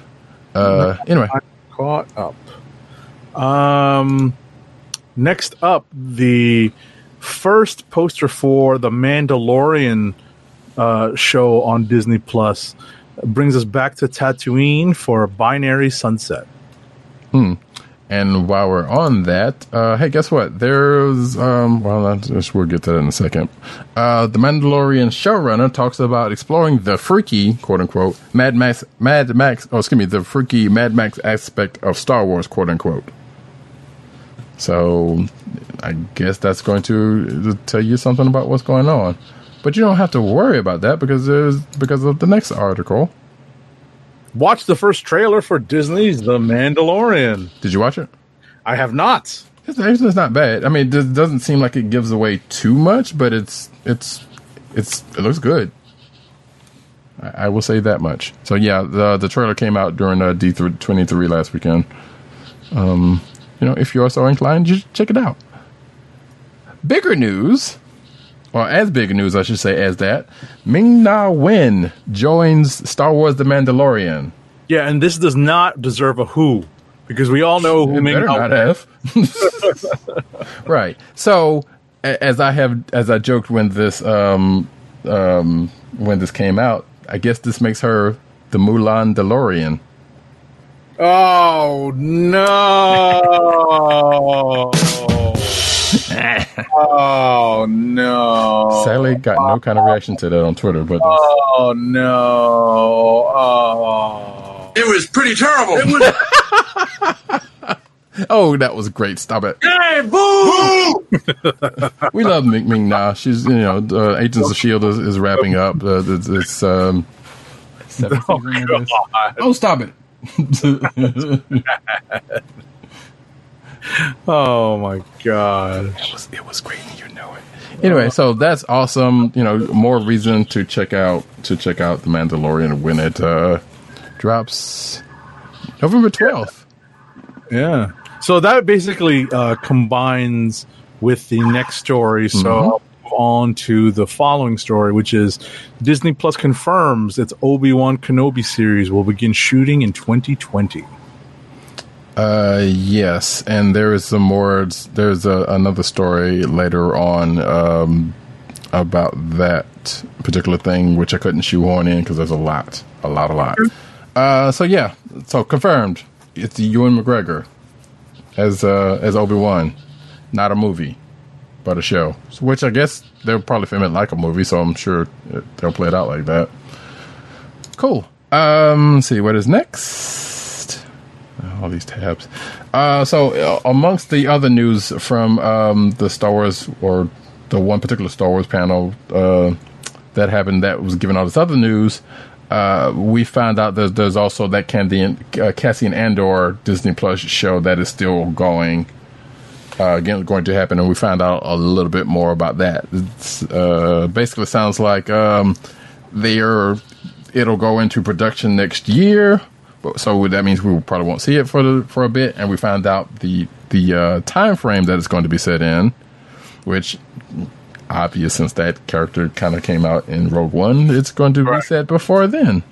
And there was a, uh, guess, an amusing tidbit from Alan Tudyk who suggested that the um, show be called K2 Fast, K2 Furious. Oh no! And if you know who Alan Tudyk plays in Rogue One, you you know why he's, that says that. So anyway, yeah, there's that. Moving along. All right, Lucasfilm revealed that the First Order, oh, revealed the First Order Jet Trooper from Star Wars: The Rise of Skywalker. So that is a new type of First Order Stormtrooper. Mm-hmm. Mom, there's new figures. right. So you can see, yeah, them on display right there. Um, cool. Rey wields a new lightsaber in Star Wars: Rise of the Skywalker First Look. Uh, uh, yes, it's appropriate. So yeah, we're uh, apparently things gonna get a little dark for old Rey, and or maybe we don't know what's gonna happen. Right, and we see a new version of a double-bladed lightsaber. As I think um, Mark Hamill said on Twitter, it's like it's a, it's a switchblade, switchblade lightsaber. and I, I don't know if you saw the, the various gifs or gifs that came out, but one of them was of uh, a Swiss Army knife. Mm-hmm. So that was pretty. I Yeah, thought that's that, what that's what Hamill has said. Yeah, I'm scared. He said Switch Army knife, not Switchblade. I said that. but- Yeah, okay. I was about to say, I'm like, I don't remember, because I, did- I just didn't know that he said uh, Swiss Army knife, but I know that uh, graphic artists had created a, a Swiss Army knife look for it. So. Right. So yeah, I don't know if that was around the same time or he said and then somebody went with it or it just happened to be coincidental around the same time. But yeah, I have not yet watched this um this spot and I had intended on doing it because I'm curious as to and I'm trying I, I've definitely you know I mean the movie's going to come out this week so there's going to be a limited amount of stuff that I want to see before the movie comes out. And actually, shoot, I mean, we're at the end of August, going into September. It's not going to be that much longer. Nah, just Christmas time. Yeah. So, you know, but anyway, hey, if you're so inclined and you haven't checked it out already, go for it. Next right. up, Is you? Uh, Star Wars: The Rise Oh, of no, no, is this yeah, me? but no, that is you. Sorry, my bad, my bad. Yeah. My bad. Star Wars: The Rise of Skywalker may feature yet another Death Star. Yes. Because you know, if, if you at first you don't succeed, Yeah. try, try, try. One more. We're up to The One more. try again. There we go. Yeah, because and that is counting Skywalker. I mean, Sky Skykiller base from from um, from. Um, well, actually, technically, let me see. The first Death Star is a yeah. Actually, that is yeah. Never mind. That's three because I thought it was four. Um, but apparently, yeah, that's three. Hey, three times the charm, right? Right. This is the third time, you know, and hopefully at some point someone will figure out how the Force works. Um, Well, I mean, I think somebody's already done that. That's what. That's why there's been so much kerfuffle. that's not how the forest works. Yeah, you know, hey, mm, it is now. But yeah, so hey, we might get another Death Star, you know, because. Well, wait a minute. Um, actually, it would be four. No, you counted it right. This is the fourth one if you Yeah. count Killer Base. That's what I'm saying. Scale, scale. Yeah. So I was like, what was I going back Because, on for? because- yeah, no, I, I wasn't sure. I thought maybe you weren't counting Star Killer Base. No, no, I was because I was going to say because I was going to say yeah, counting Star Killer Base that that's four, right, and then Right. some I second guessed myself for some reason. right, because you've got uh, New Hope. Mm-hmm. You've got They were uh, an empire, and then it came out right. in Return of the Jedi. exactly. So yeah, it was over the course of those two movies. You get the 2nd Mm-hmm. Then you get Star Killer Base, and then you get uh, this latest one. This whatever this one's going to be, yeah. So Hey, the, the Empire loves the Death Stars. Who knew? Um, next up, oh, some very, very, very, very joyous. Actually, I'm going to put the next two together because they are related. Uh, so, from the Disney Plus side of things, we're going to be some new series. Uh, one of which being Miss Marvel and uh, I am happy to see that.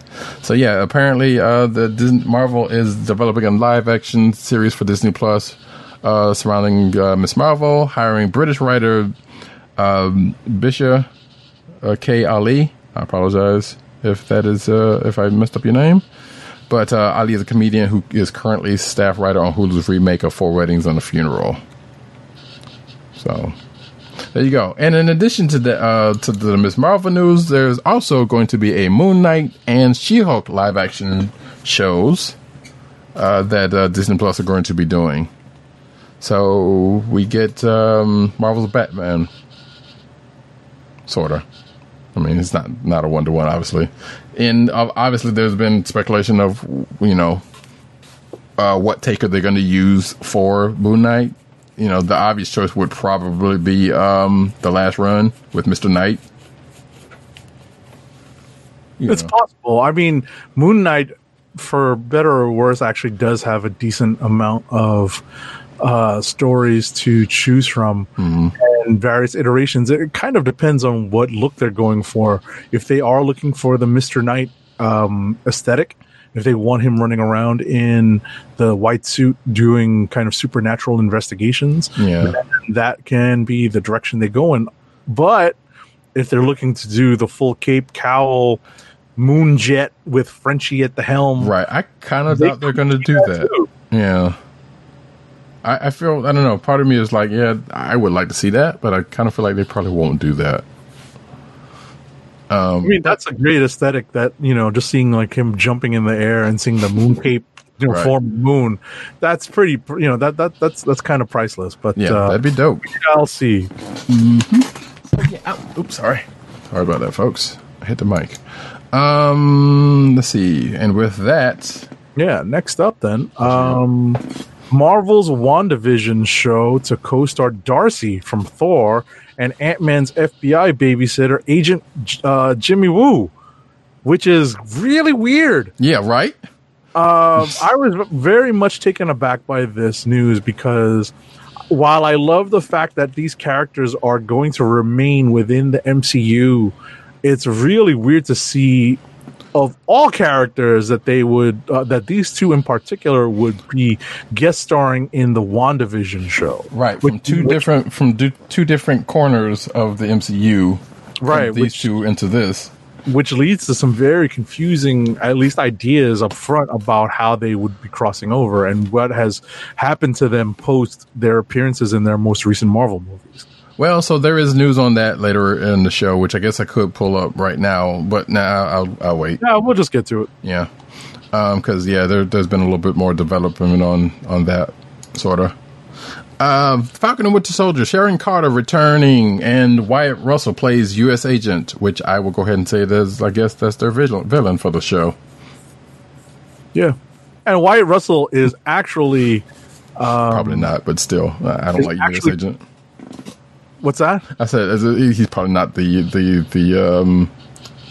Well, he actually he probably could be. I, I mean, personally, he, he he's he's he's the bad guy to me because he's, he's U.S. agent, and I can't stand a U.S. He's agent. going But one of the bad guys, I presume. yeah, and and whether they're going to go like they did with uh, Nuke and uh, and Jessica Jones and kind of you know not do the whole the classic thing, or whether he's actually going to be the antagonist in some sort of way.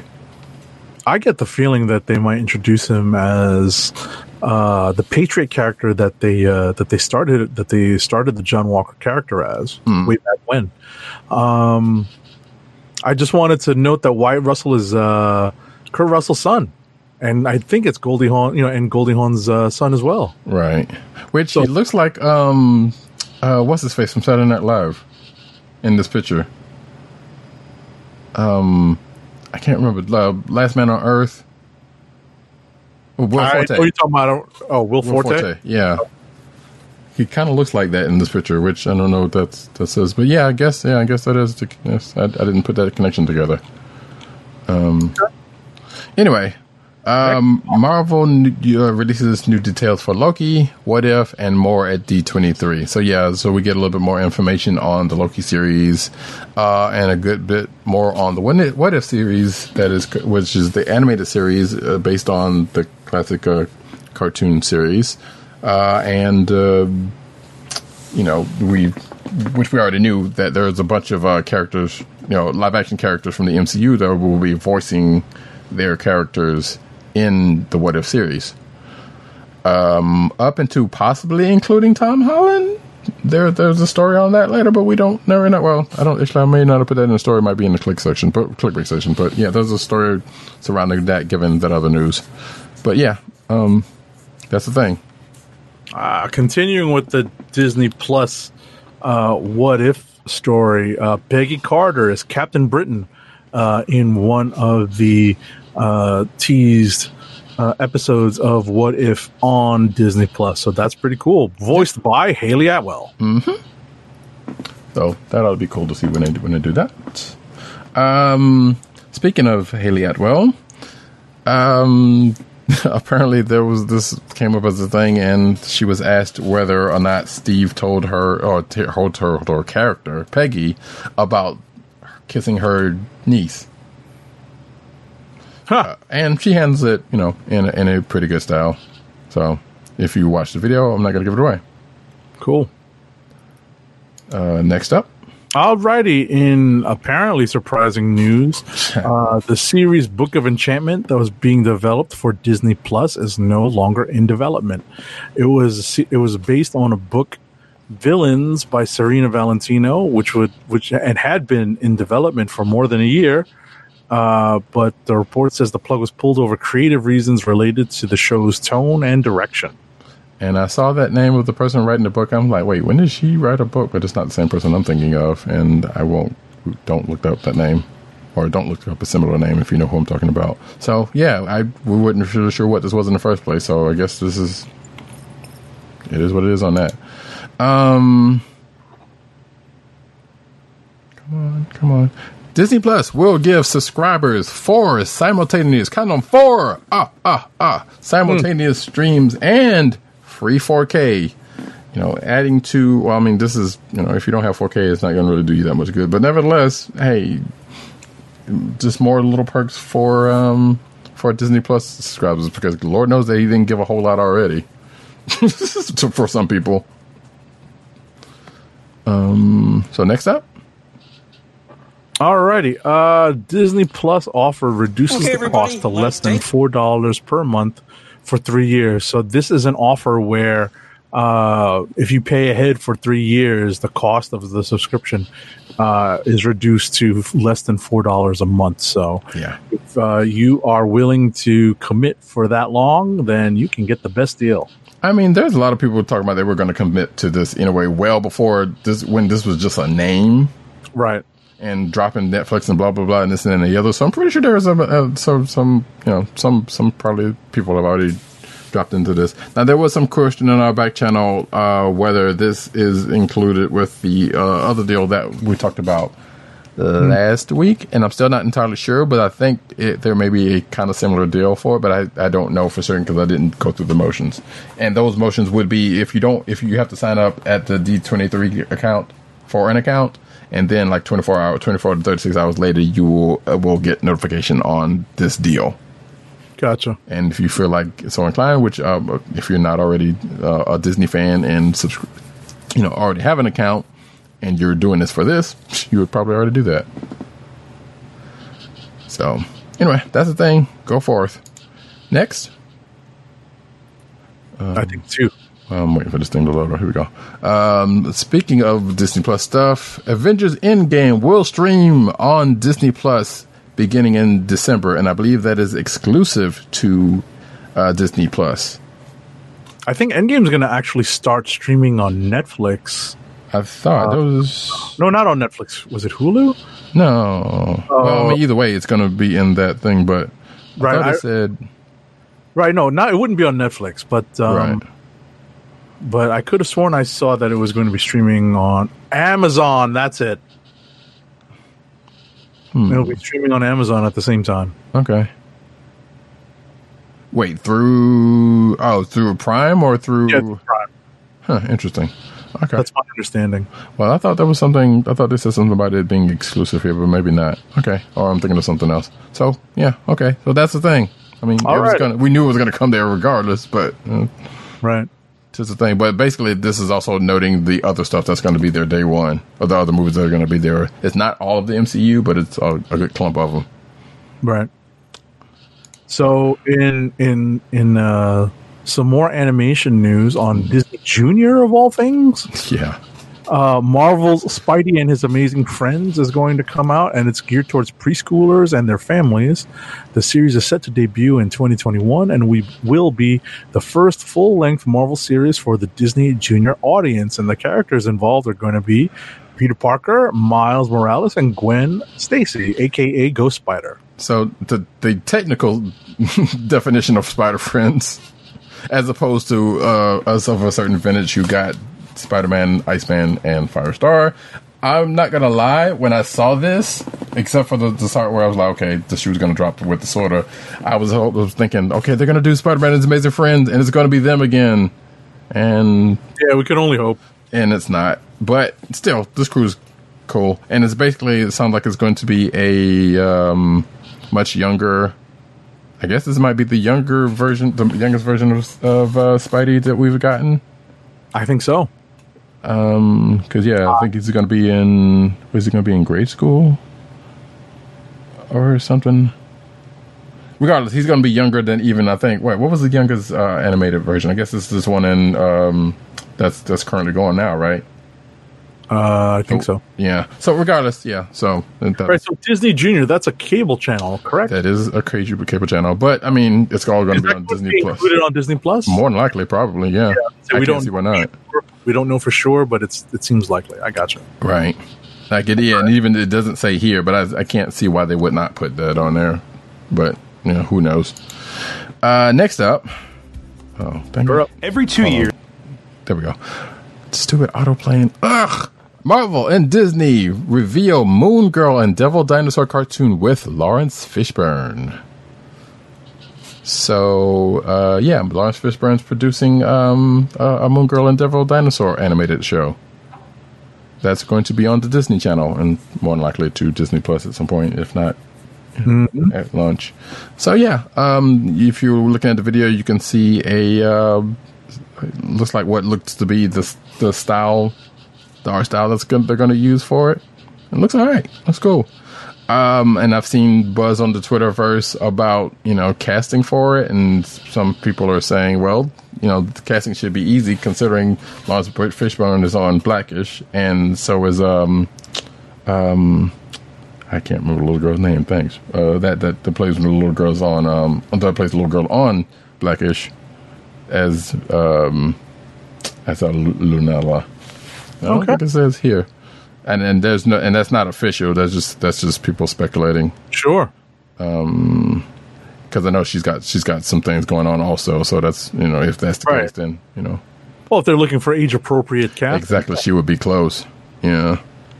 So, but that's not necessarily something they're going to do that or even thought about. But yeah, I guess that could that makes kind of sense. Regardless, hey, that is a project that is coming. as much as I hate to say this, soonish, but not Sure. not really soon. It's Probably going to be sometime next year, I guess. right? Because it is animation after all. So, exactly. in our next story, uh, the next Mar- Marvel Rising special introduces a future Thunderbolt to the series. So this is uh, this is the um, uh, uh, the Marvel Rising uh, animation ca- uh, show focuses on a group of younger characters. It- It's a relatively diverse group that includes. Um, uh, Squirrel Girl, Miss Marvel, and uh, I, I, forget the, the character from the Inhumans. Um, Quake. No, oh yeah, Quake, and there's another one as well. Um, but uh, but in any event, uh, in particular, this uh, this special one of the uh, one of the promos released shows that Screaming Mimi is going to appear. So this is- is pre a Songbird. Right. Thank you. That's what I was trying to remember. I was like, wait, I know that's not her name now.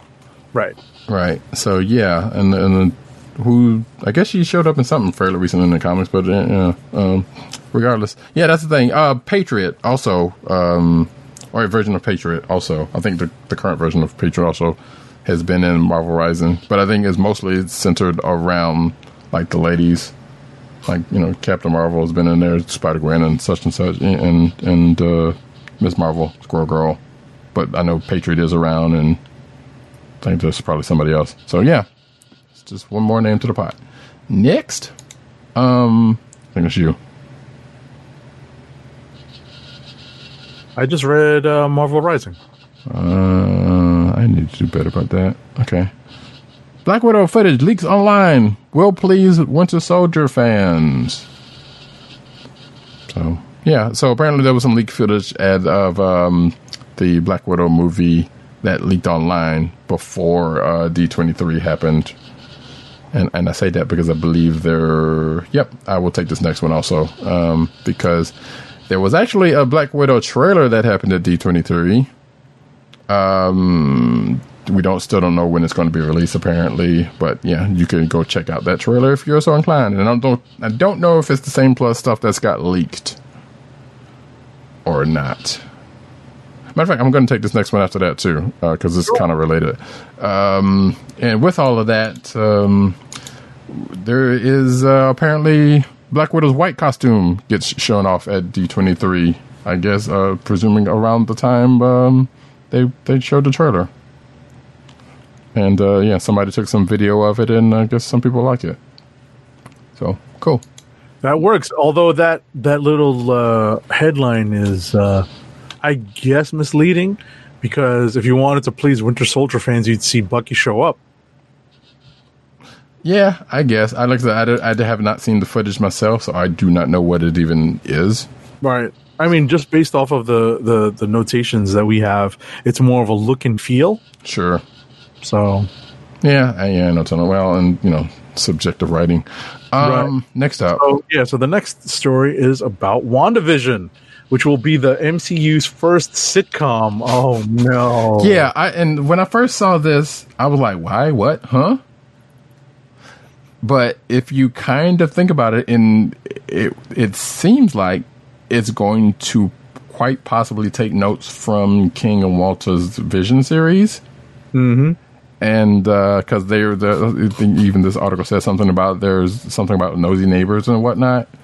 So and I, and I thought about it for a second. I'm like, yeah, that's still weird, but at the same time, that yeah, I see how that can be played into uh, a sitcom, Right. but it's still weird, and it's like I don't know if I don't know how to feel about that though. I mean, I can see how we get to that point Right. because we first have to establish how the Vision is back. Well, there's that.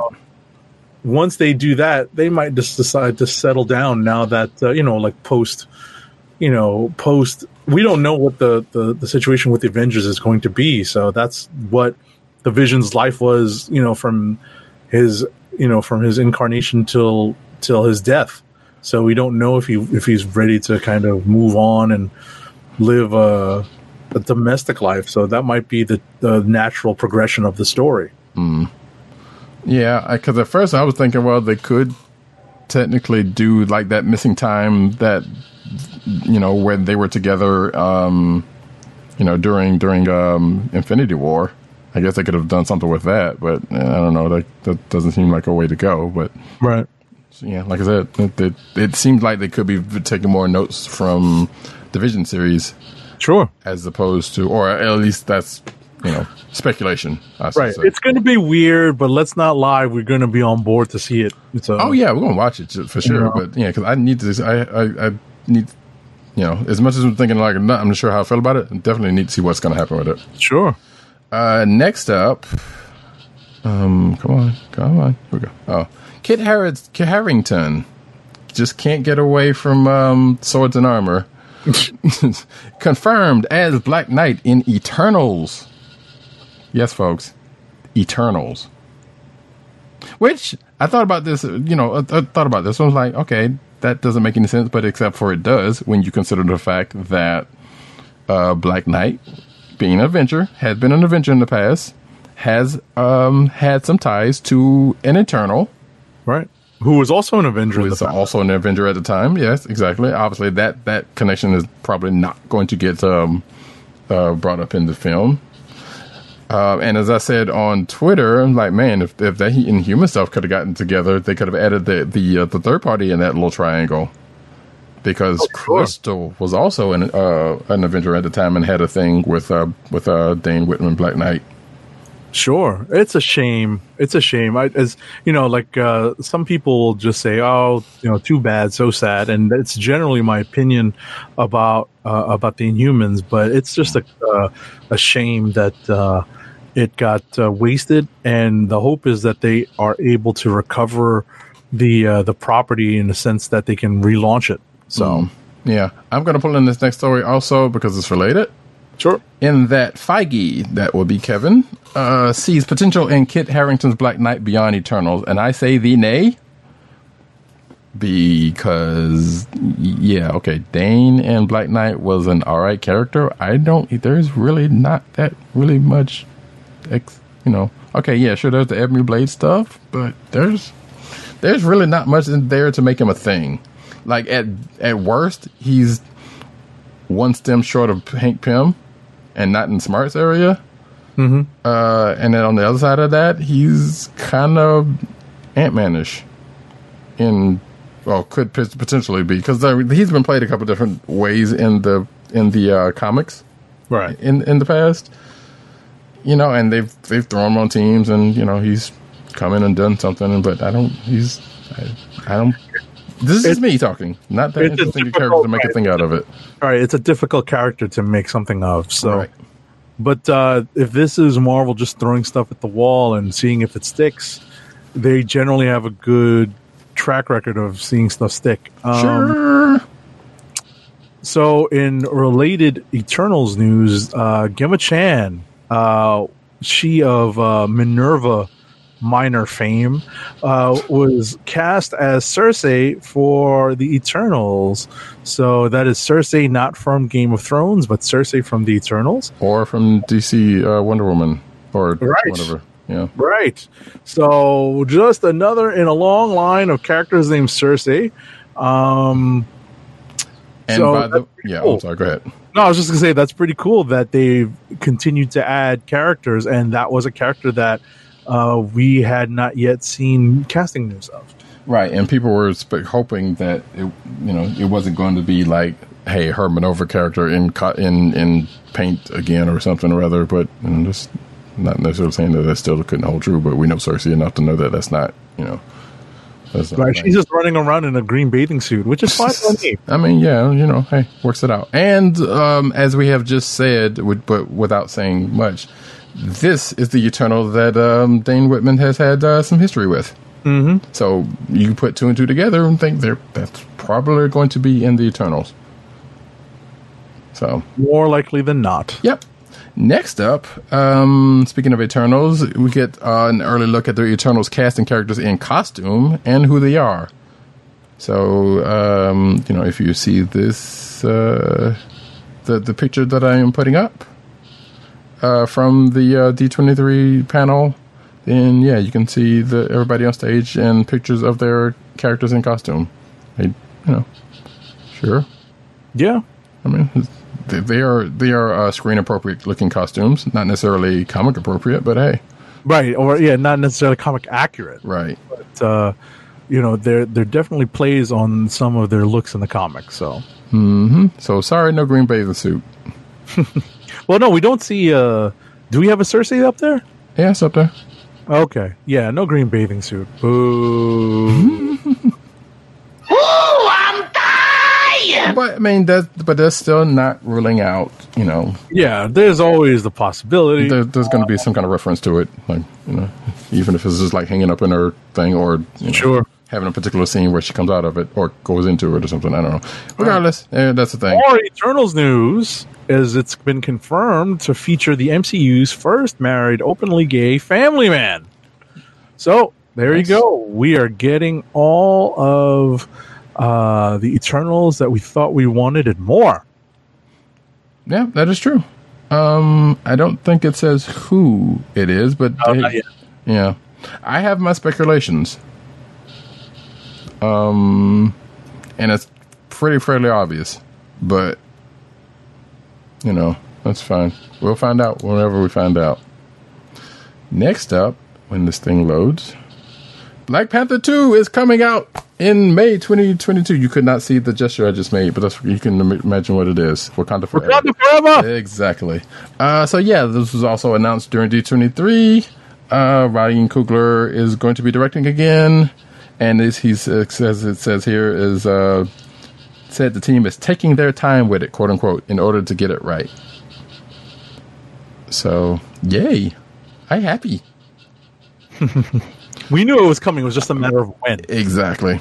So at the end, at the at the end of the day, with uh, the, the the scheduling that was put forth in uh, uh, during uh, the San Diego Comic Con panel, this slots right in between some of the uh, the movies that are coming out later on in that in that time period. So it's going to work out. Now we're going to see, I think, a lot more of uh, these slots being filled in as the phase starts to come into um, the next phase of the Marvel Universe starts to come, you know, into a more clearer picture.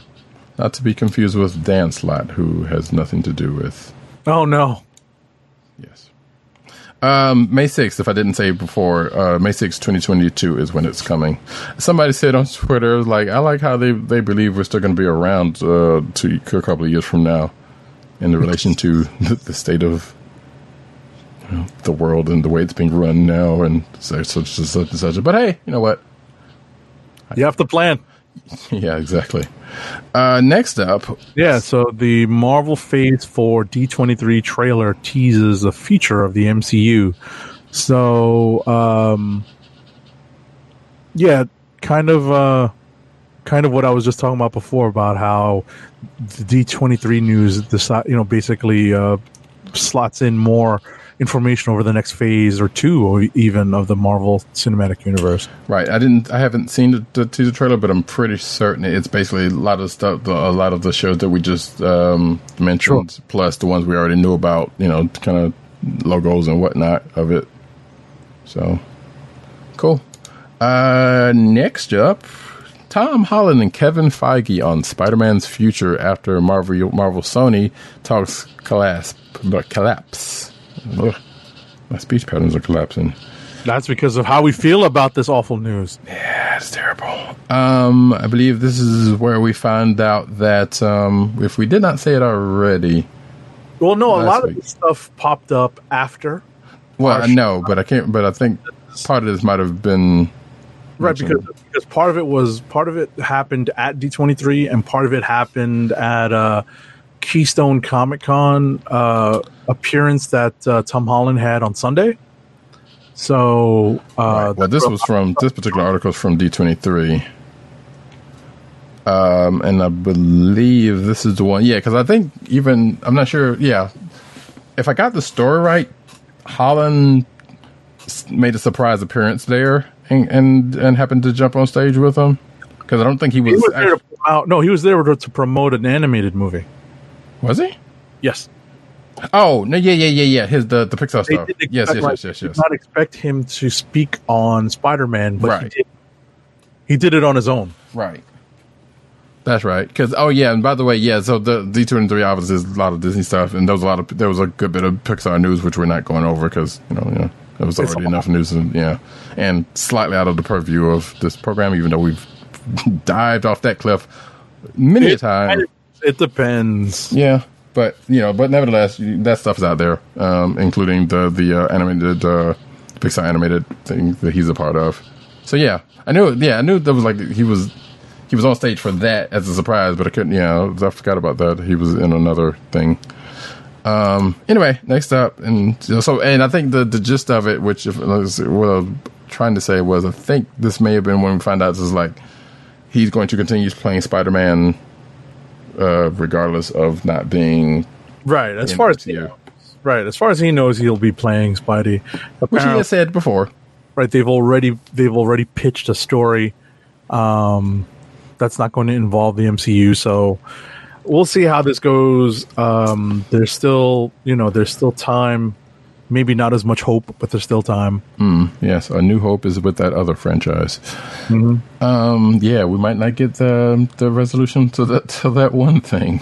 Right. So, uh, in a related story, uh, the Sony Marvel Spider-Man Fallout was linked to the Dark Phoenix failure. And I So- say, as I said on Twitter, how sway. Which Well, is, so according to according to Variety, an inside source claims Disney was motivated to bail out of the talks due to it wanting Marvel Studios president Kevin Feige to devote time to the Marvel properties once owned by Fox, which includes the X Men.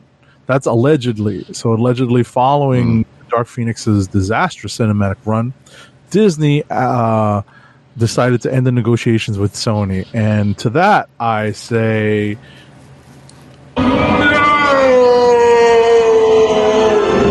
That feels like BS to me. Yeah, I think I think that's just a cover story. Yeah. I mean, obviously, we knew Sony wasn't telling the whole truth as to the breakdown in the negotiations. We already established that, but and which has nothing to do with this anyway, because that's Fox, and Fox was already was kind of in the getting into the fold of the Disney acquisition. Um, and let's face it, folks, those none of those movies have ever been, you know, maybe the first one, and some some would say first class, and I don't know. Some some people have the debate over first class versus uh, Days of Future Past. I don't. I'm, I can't remember where I am on even. And either way, as a whole, those X Men movies haven't been that great. This one just happens to be the one that has done presumably the worst at this, at this point. Um, and I still don't see how in the world that could have anything to do with this. Maybe there's something I'm, I'm not seeing and not supposed to see. We're just gonna move on, but that sounds stupid. More related news, though. Go on. Uh, how how yeah, this kind of points back to uh the what if stuff from earlier. How is Spider Man still in Marvel's What If series? And all I'm going to say that this is just a long, drawn out. Um, um, Oh, this- yeah, I was about to say this is one of those. That this is actually fairly clear cut. Disney owns the TV rights. well, yeah. Well, um, well, let me phrase that. Let me phrase that. This article was. I didn't say the. Expl- Oh, I didn't mean the yeah. explanation, but this this article kind of goes by far length. But anyway, go continue. No, but that's it.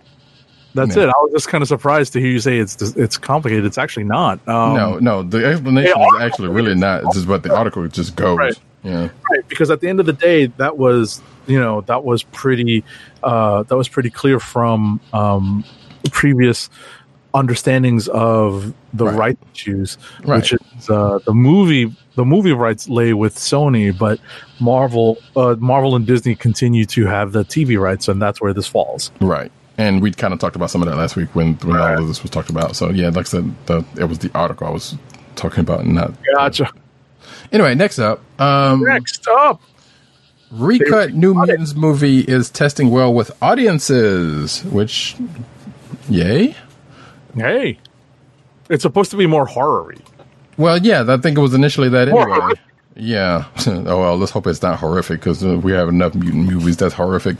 Um, but yeah, this is definitely one that they that they have said off the bat that was going to have a more horror tone to it, and I guess. So I know that we're talking about reshoots, and I don't know if there's if there's, there's recuts, there's reshoots that they've been saying that have been put off for the longest for you know a day and forever is was mixed in with this recut, or this is just stuff from you know what they already had. I don't know, but that I mean, it bodes well that that that is testing well. It's also kind of a bad thing because you know putting things in front of a focus groups not always a great thing. Mm, but there's still test audiences because every movie goes in front of a test audience. True, and so, and they get sometimes it gets changed from that, but sometimes that doesn't make a movie that much better. I'm just saying. I mean, it, it, happens more than just movies, but you know, some I'm just whatever. Anyway, that's my opinion. You don't have to believe it. All right.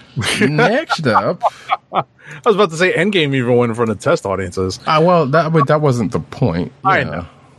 I know. So the New Mutants uh, movie also has released a behind-the-scenes photo which teases Illyana's soul armor in her magic form. So that's cool. I still think that's a pretty damn good ch- casting choices based on look. I don't know why. Um, but yeah, whatever. When that movie comes, I'm, you know, I, every time the movie comes up, I'm debating about whether I'm actually going to see that in the movie theater or not. Same.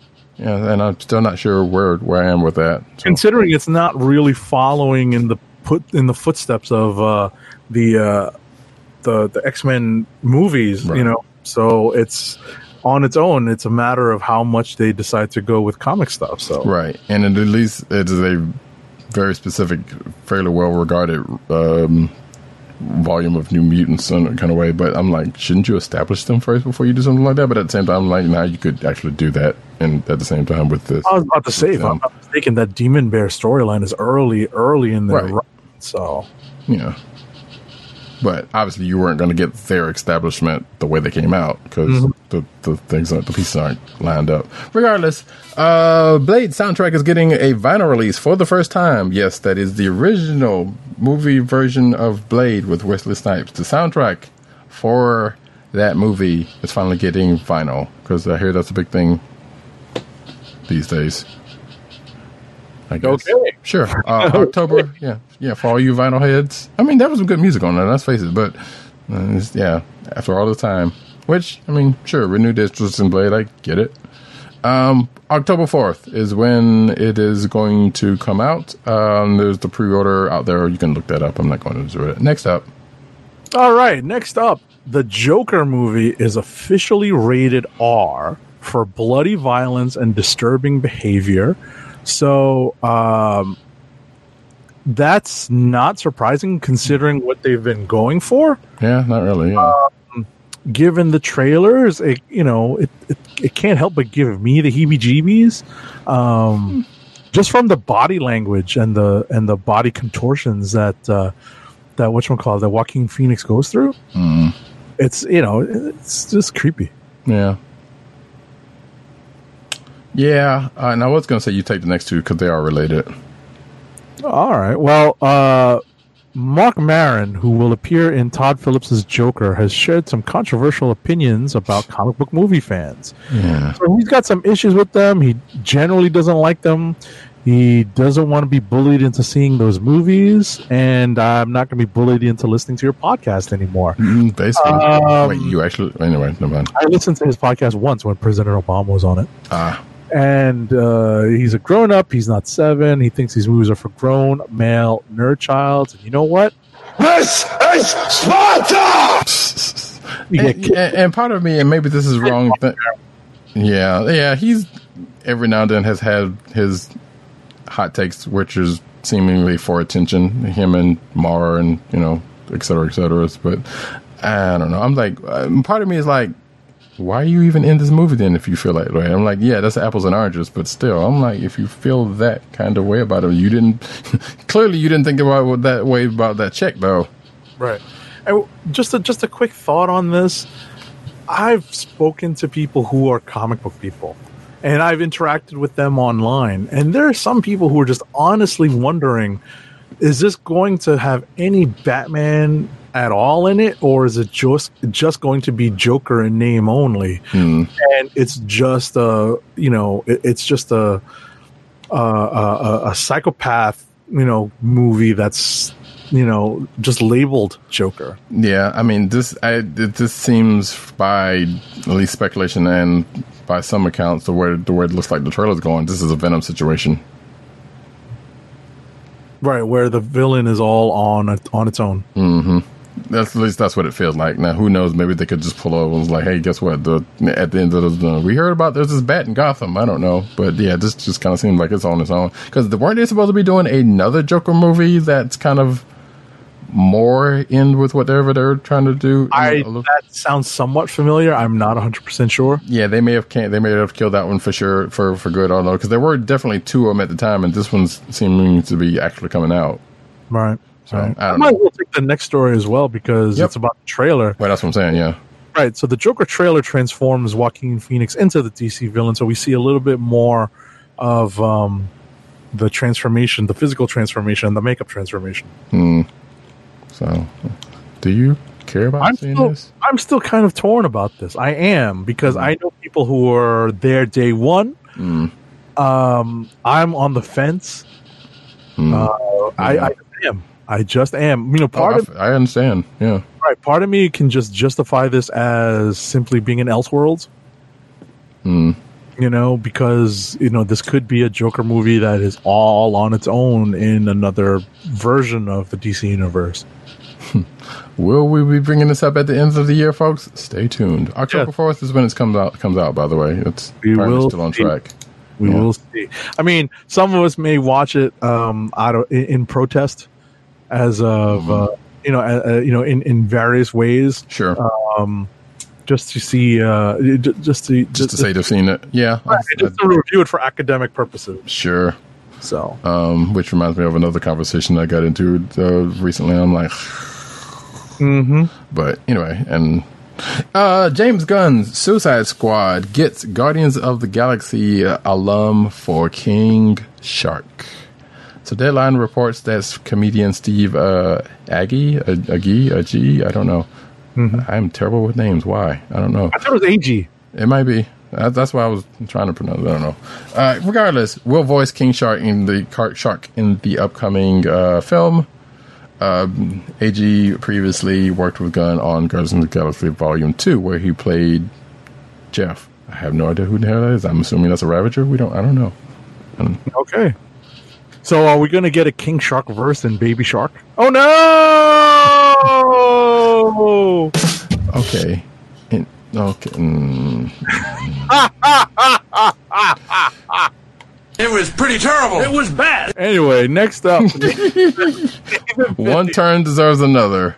Um, Nathan Fillion joins the Suicide Squad. Report. yes. Oh, Uh, it's, it's closed role. We're not sure what it is yet. Yes, or even if that's if that's actually Kate. So I can see. I feel like I can see. You know, Kate. Uh, I'm about to call him Cayde Six because I was his Destiny character, even though Rip Cayde Six.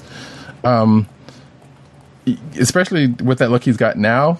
I don't know if that dude. I think that dude is supposed to be coming back for Rick Flag. I believe. I'm not sure, but I could see him as Rick Flag if that's not the case. No, I think I think the uh, was it Joel Kinnaman. I think it is. I don't know. Uh, is going to be back as uh, Yeah, that's a, yeah. I, I think I remember seeing that. So, but like I said, but if that wasn't the case, I could see this. But so who knows? Who's who's whatever. Yep. Anyway, next up, in a slightly weird story, Taika Waititi in talks for a Suicide Squad. Um, and this is a your friendly reminder that he is not only a a seemingly talented director, but he also used to be um an actor. Uh, he still is an actor because he's acting Exactly. as Korg. right. But um, Right, and what's funny is that I think I remember seeing something posted. I want to say it was in social media, where the title to I think it, the title to the article is this, and they were like, "What? Why is he? Why is he directing? I thought James Gunn was directing." And Right. as you said, as you said, people forget. Taika Waititi was uh, was also an, is also an actor. unfortunately, um, the one that this article brings up is not the one that I would want to be. Social- well, I shouldn't say that, but I mean, you know, whatever. It is what it is. So he was in 2011's Green Lantern. Exactly. Really? Uh, yeah, I don't remember it either because I've seen Green. I've seen that. Well, so is, so is Nathan Fillion. Well, that I remember though. He was Yeah. in, he was in uh, animated. Right. Yeah. He's, well, yeah. That he's voiced Green Lantern, and but, uh, but yeah. So Talk about keeping it in the DC family. Okay. yeah, yeah. Speaking of the DC family, DC's Legends of Tomorrow, uh, in actors Brandon Routh and Courtney Ford are going to depart the CW drama as the se- as series regulars during season five. Hmm. So yeah, and uh, Routh uh, has says you know basically says the I, I don't want to say obligatory, but he you know he basically um, says hey hey his time was good on there and blah blah that isn't another, but you know Right. so so yeah he's uh, you know I'm not sure what's prompting it, but it is what it is. Um, and I don't know who the the lady is because I haven't been keeping up with um with uh, Legends. I'm thinking that might be ISIS. I don't know. I don't know. Doesn't matter. Um, find out when I find out. Next up, Titan season two synopsis reveals uh, a villain's past with the team. So, and we've given all the talk that we we ourselves have even given towards uh, this Titan. I guess we can kind of know where that's gonna where that's headed because we know Deathstroke's going to be there. And according to this, it says that um, according to the official plot synopsis, yeah, hinting that Deathstroke will not only be introduced, but that he has a dark secret regarding the Titans that threatens the stability of the entire team. No surprise. Where there's a group of Titans, eventually Deathstroke will come. Uh, so yeah, like I said, and we also know Deathstroke's family is going to be in the mix too. So yeah, you can kind of put you know, two and two in together. Sure. Um, next, Alrighty, in Young Justice news, uh, Young Justice Outsiders finally makes spoiler alert a team leader. So I finished watching this. They finished the season. Uh, oh right, because that came out. Yeah, and this is yeah, this is from stuff from the last batch that came out, which you know I was already caught up on. I need to get to that part, that stuff. So you haven't finished it yet? Right, Okay, so I won't say. but this well, I mean this this particular like I've passed this. Like, oh yeah, so yeah, so Superboy is uh, is is taking a leadership role. Right, and that was in the, the very last episode that I saw, which uh, well, no, because yeah, that was the last episode, twenty three, because they put the rest of it after that, the, the last 4 or five episodes. Um, so yeah, I'm looking forward to catching up on that to see how the season ends up. Yeah, Um, without spoiling, what you what you think? It was good. It was good. They resolve the storyline that we were talking about in a very different way. Huh? Okay. Very different. Very, Wait, the one that we thought that they were they could, they could do they next were season. over, right? They resolved that in a very different way. Interesting. Well, no, I guess they got sure. Uh, all, all I can say is different. I'm Yeah. not going to say anything else. Other No, I got you. I got you. Yeah, because we knew there was speculated. You know, it was only speculation on our part that they could have thrown it to the other season with what was left. But yeah, I'm not surprised that they went ahead and done something. But that doesn't negate anything depending on how they ended it up. So, actually, yeah. Oh, I was just okay. like, never I, mind I, then. I sat there like, really? Okay. You know, because there's still a lot of stuff going on. So Sure. Yeah, and there was yeah, there was like a few different plot points going. Well, at least two or three different plot points. Not a whole whole lot, but yeah, there was there was a couple things going on. Um, did they resolve everything or never no, mind? never. Yeah. Okay. Because I know there's just there's. It depends on how they do it. Like I think last season was like, hey, we got the, we we did a time jump and then basically hint towards where we're going towards next season. Um, and I can't remember if too much from last season kind of bled over outside of some Blue Beetle stuff.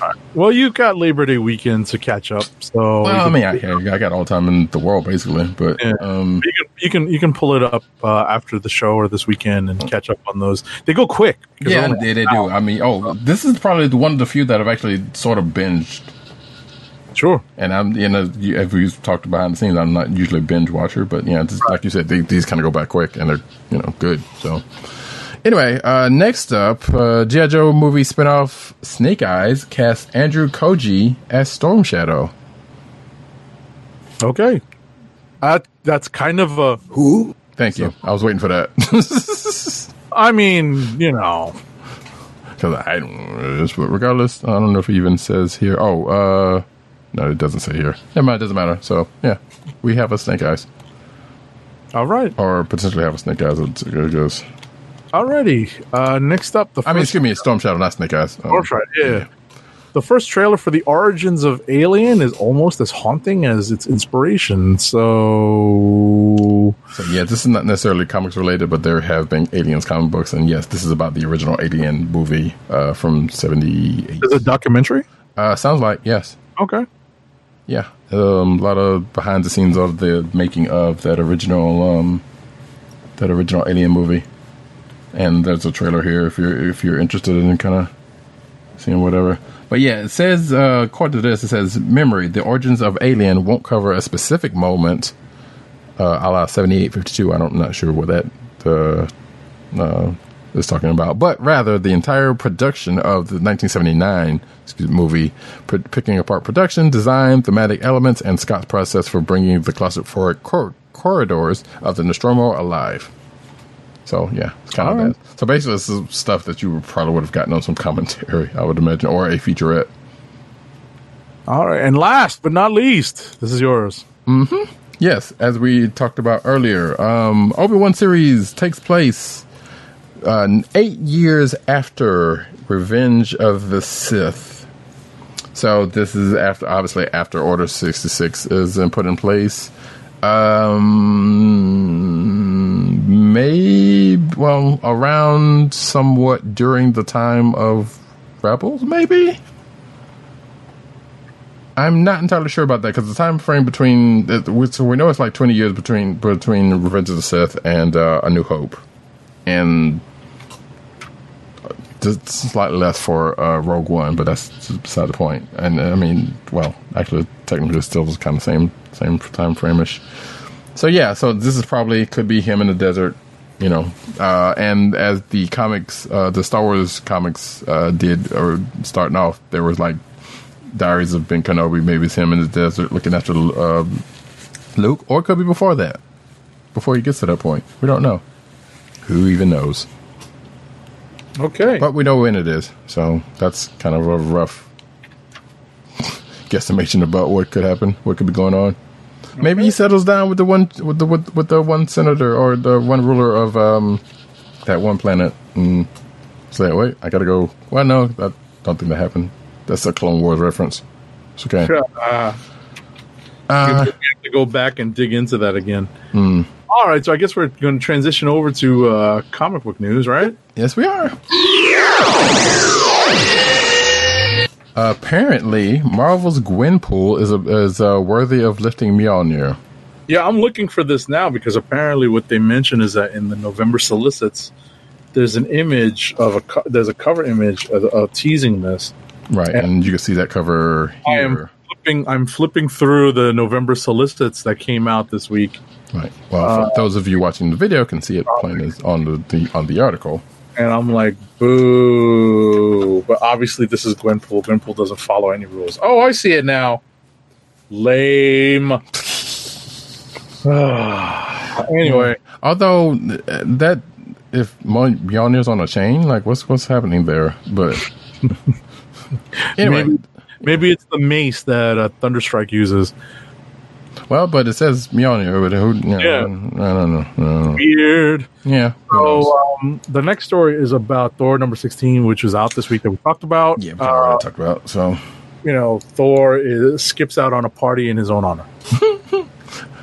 which you know, given what he was doing, I'm not gonna sit here and say justifies, but I feel like there was either a soap opera or some sort of a, um, you know, TV show or something where something like that happens where the main character is like off doing something else and everybody else is at the party waiting for him, and you know, that kind of thing to great Sure. effect. Oh, cool. Anyway.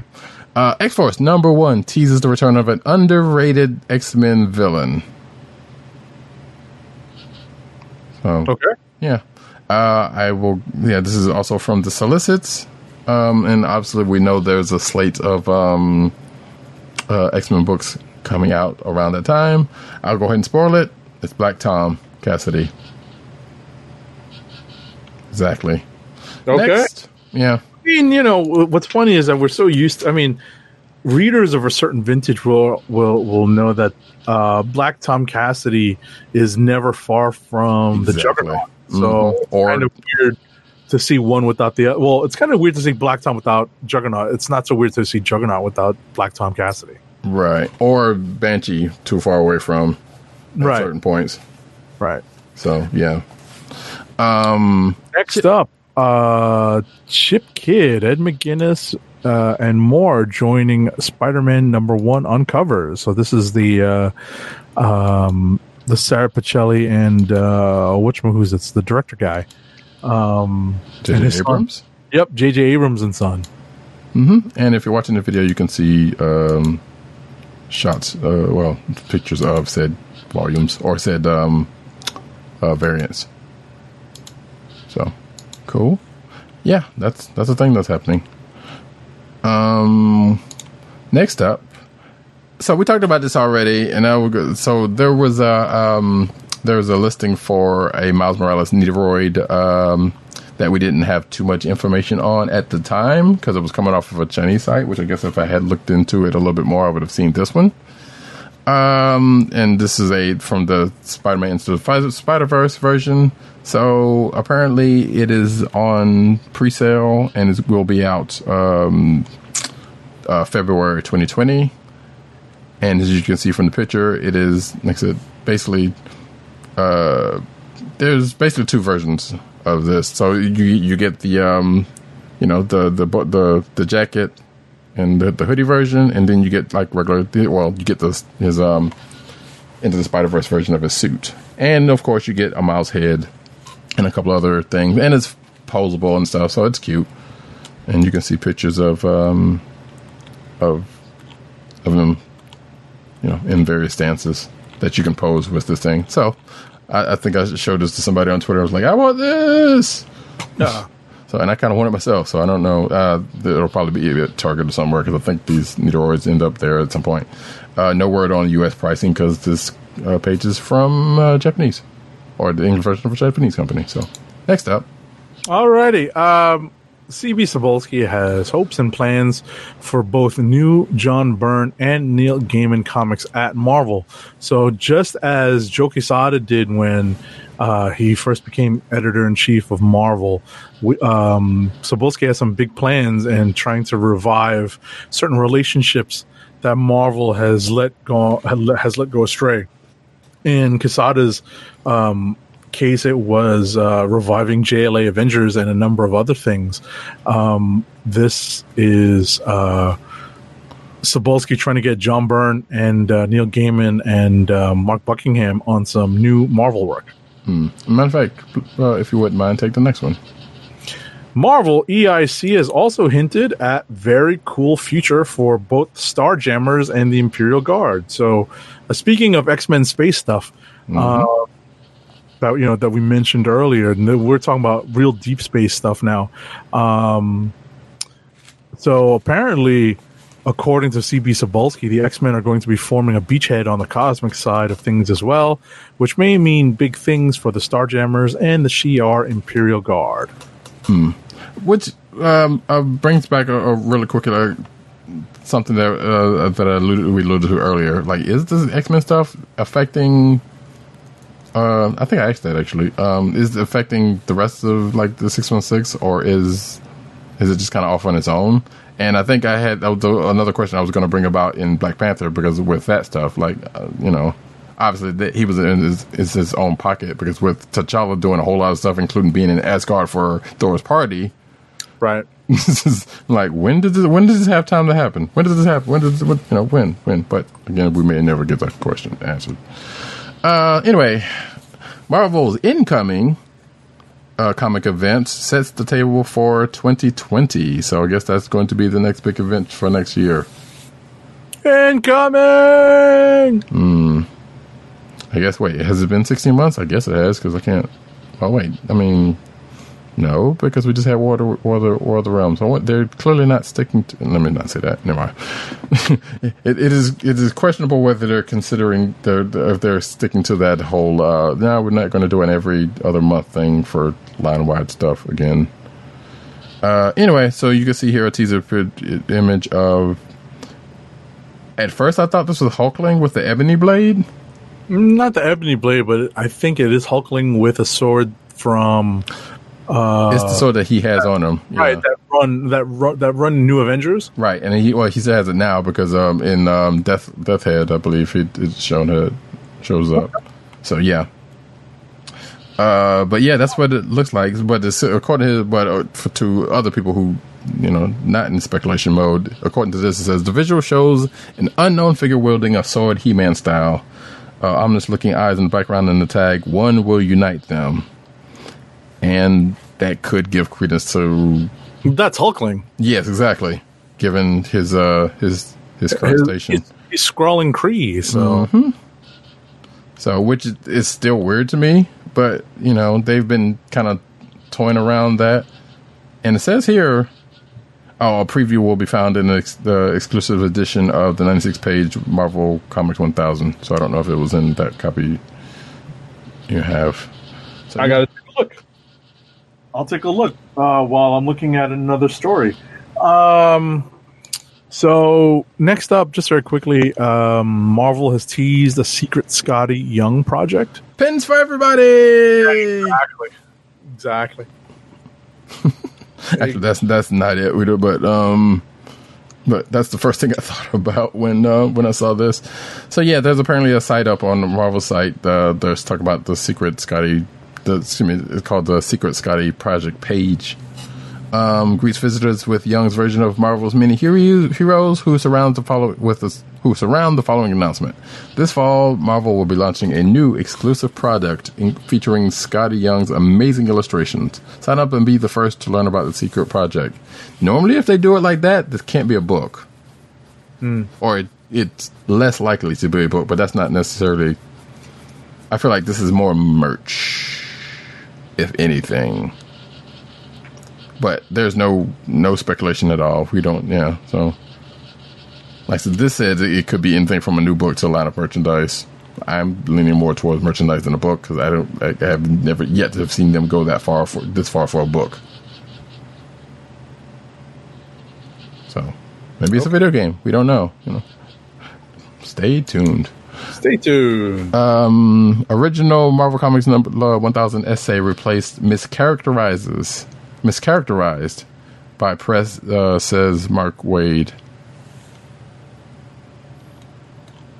Um, so yeah, apparently Mark Waid did a did an essay in that Marvel 1000 book, and uh, some saying it got replaced for some reason, and others are saying other thing uh, I guess according to Waid, he says, "Oh yes, so it's been mischaracterized by press, which I think kind of may may or might, may or may not allude to something I said earlier."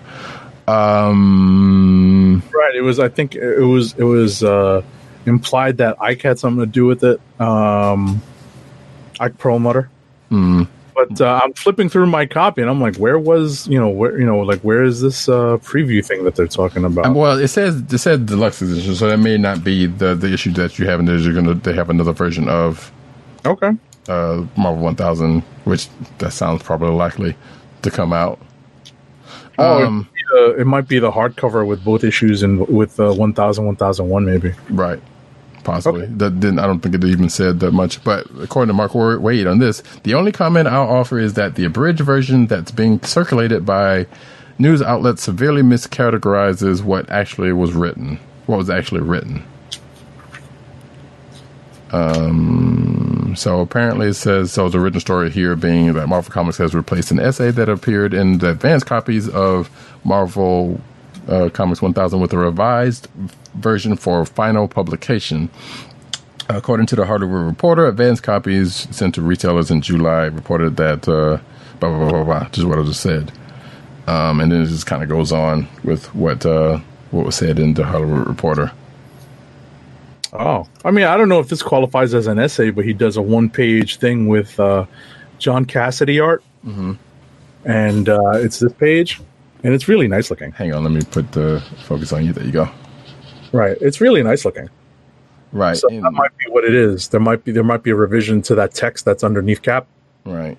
So Yeah, and I think if if that's the story that people were kind of been writing about, that you know, there's sure something. I don't know. yeah, I got the collage cover by the way. Oh wait, uh, put that back up. I got the collage cover for um, Marvel Comics 1000. There we go, right there. Uh, oh yeah, the one that had the art that had gotten uh, Right. that's actually not Marvel art. right. That they went ahead and replaced. It's still there. Is it? Yeah, it's still there. Huh.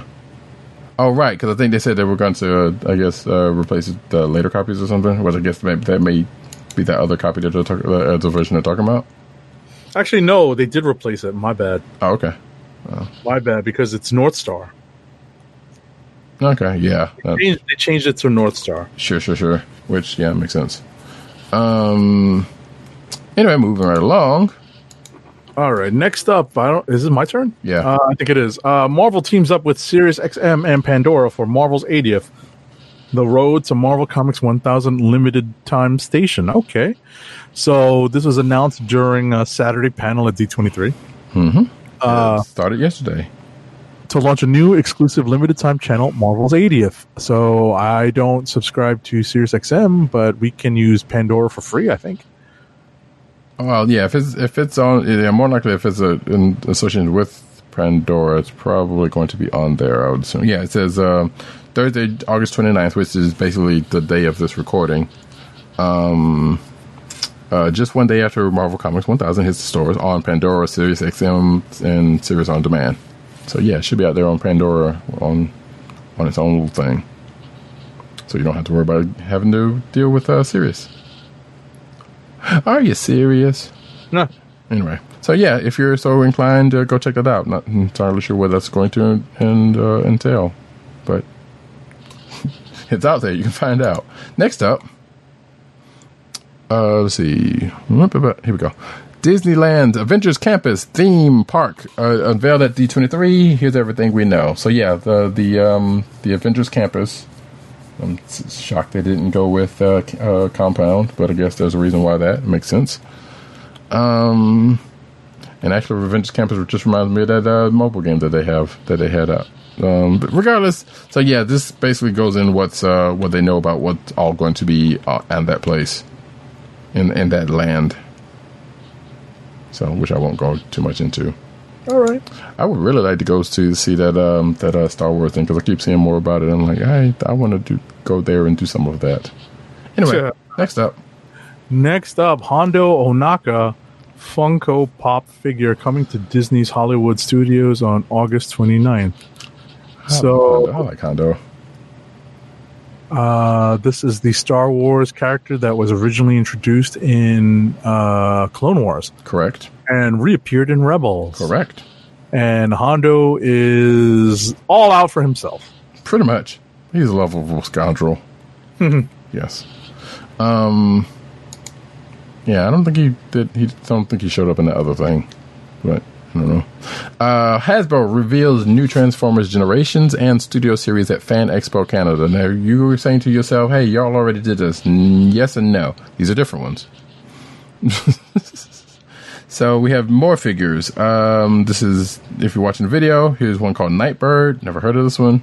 Looks like a Decepticon, especially coloring. Um, yeah, I know, right?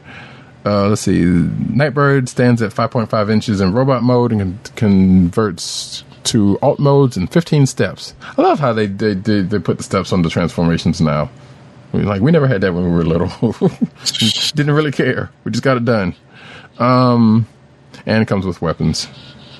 So, and if you're watching the video, you can check that out. And there's also another one called was um, uh, Scavenger. It says it's a Constructicon. I don't know if this is that one. Oh yeah, Scavenger. Duh. But um, yeah. And then there is another one who looks like he's in the more in the movies than than not. So this is Scavenger, and then this is uh Sound Shockwave, not Soundwave, Shockwave. And uh, hey, you remember the man, the little man in the parachute? I don't know who that is, but apparently he's, he's got one in there. That's weird. Anyway, there is that new figures, Transformers. Mom, give me money. Ah, I'm slightly happy you got this one, but but um, I was the reason why I was on mute is because I was searching for um, a, a clip to go with this, a very brief clip that would uh, fit what I wanted to say about the story. But um, the next story is about uh, Hasbro Hasbro Toy Company, um, not owned by Disney, um, because we're so used to Disney being like the uh, corporate overlord and yeah, Hasbro owns a lot of stuff. Now don't, you don't know get it twisted. sweeping up sweeping up lots of different IPs.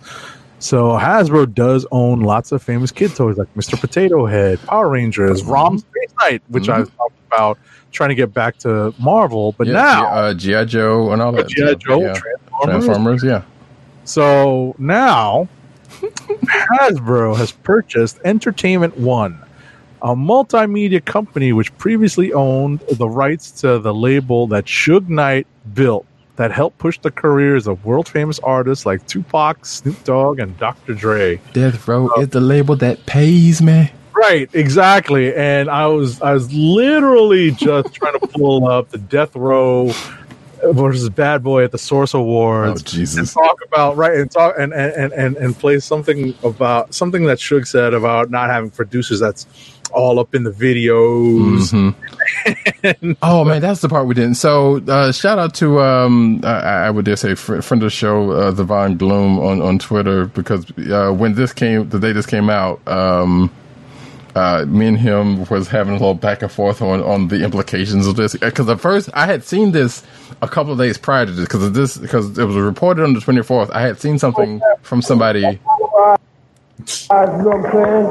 No, this is Suge. Sorry. Sure. Yeah. So I saw something about this from somebody I follow on the 22nd. I'm like, that can't be real. that uh, and then turns out it got uh, reported a couple of days later, and and uh, the Von Gloom and I was basically and the the bad boy, uh, um, the East Coast West Coast beef what got brought up during that, it, it, you know, to a little bit of fun, and even gave it the hashtag um, uh, Hasro. No, no. I mean, it paid to fit, so I'm proud of that one. I'm proud of it. I, I will go ahead and say it. I'm proud of it. Yes, it didn't take off, but I'm proud of it. So yeah, so Death Row Records is being owned by Hasbro. Wrap your head around that one. Yeah. Yeah, yeah, yeah, yeah, yeah, yeah. Or I mean, it could be nothing. Yeah, it could be. I don't know.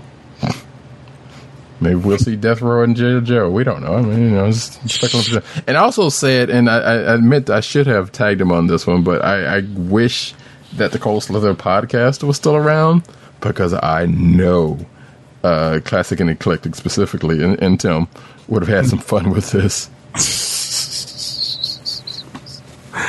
Oh, so, man. But yeah, but I didn't. But I didn't. Um, but I didn't tag any of them on this.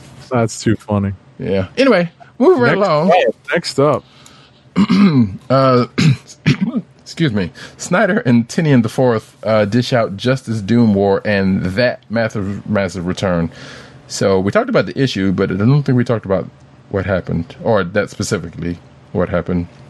But since we kind of talked about Justice League 30 earlier, we can push off. And plus the fact that I hadn't read it yet, so Sure. uh, All right, next up, Mm-hmm. uh, Nightwing gets his own even deadlier Joker. So, spoiler alert: it's Talon from the Court of Owlin. Is it really? It is. Yes. Oh, okay, never mind. Yeah. Or at least that's what this this article was alluded to. I didn't really finish the whole the whole thing, and I'm not reading Nightwing, but uh, that's what it looks like. hmm So, okay. and he's still, and Grayson is still his recreation thing. So I guess they hadn't put him completely back together again. Nope. But he's got his memories back now, so that's you know only a matter of time. Next up, um, longtime DC staffer and sad news, Tom Patton, Patton, Pattison uh, dies at age 64. You know you want to say Robert Pattinson, but okay. Yeah, well, I mean, yeah, it's, it's, it's similar, but I almost said Pata Pata Patapon also, but that's a whole other thing.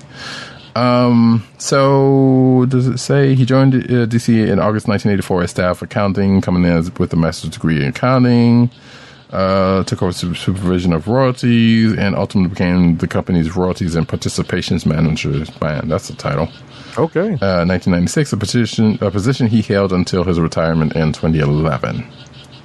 So he wasn't uh, with the company at the time of his uh, passing. He is survived by his wife Geraldine and two sons. So, and they've already had uh, they had the um, funeral service a couple of days ago, as of this recording. So, Sorry to hear that. exactly. All right. Next up, uh, Marc Guggenheim, who is the executive producer for the Arrow TV show, is working on a secret DC comic book. Guggenheim is no stranger to comics. He has previously done lots of X Men work. So, Right. Um, it's uh, no surprise that he's working on a secret project for a comic company, and it's not a big surprise that it would be DC since he's working with their TV side. Well, it kind of is, but uh, now that I'm thinking about it, I believe he has done some. I believe he was writing at least one of the, uh, not necessarily TV versions, but yeah, the one of the TV versions of uh, the comic. So basically, a, a series that was kind of parallel to the TV, uh, the Arrow TV verse series, and I think it was Arrow. If I'm not mistaken, it was one of them, I believe. But I had thought I was originally thought was like he hadn't outside of that he hadn't done any comics for DC, but he totally has, and it's now coming back to me.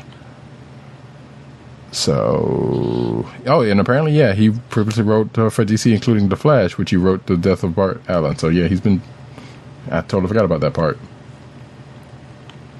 It's just weird to me that he's like because usually I, I associate him writing comics with the X Men stuff because apparently he really likes those kids.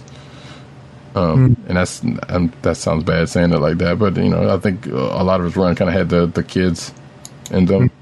Yeah, this isn't R. Kelly, so Right. So that yeah. Anyway, moving right along. uh, you're up next. Uh, Batman calls out George Clooney in new DC comic. He owes me.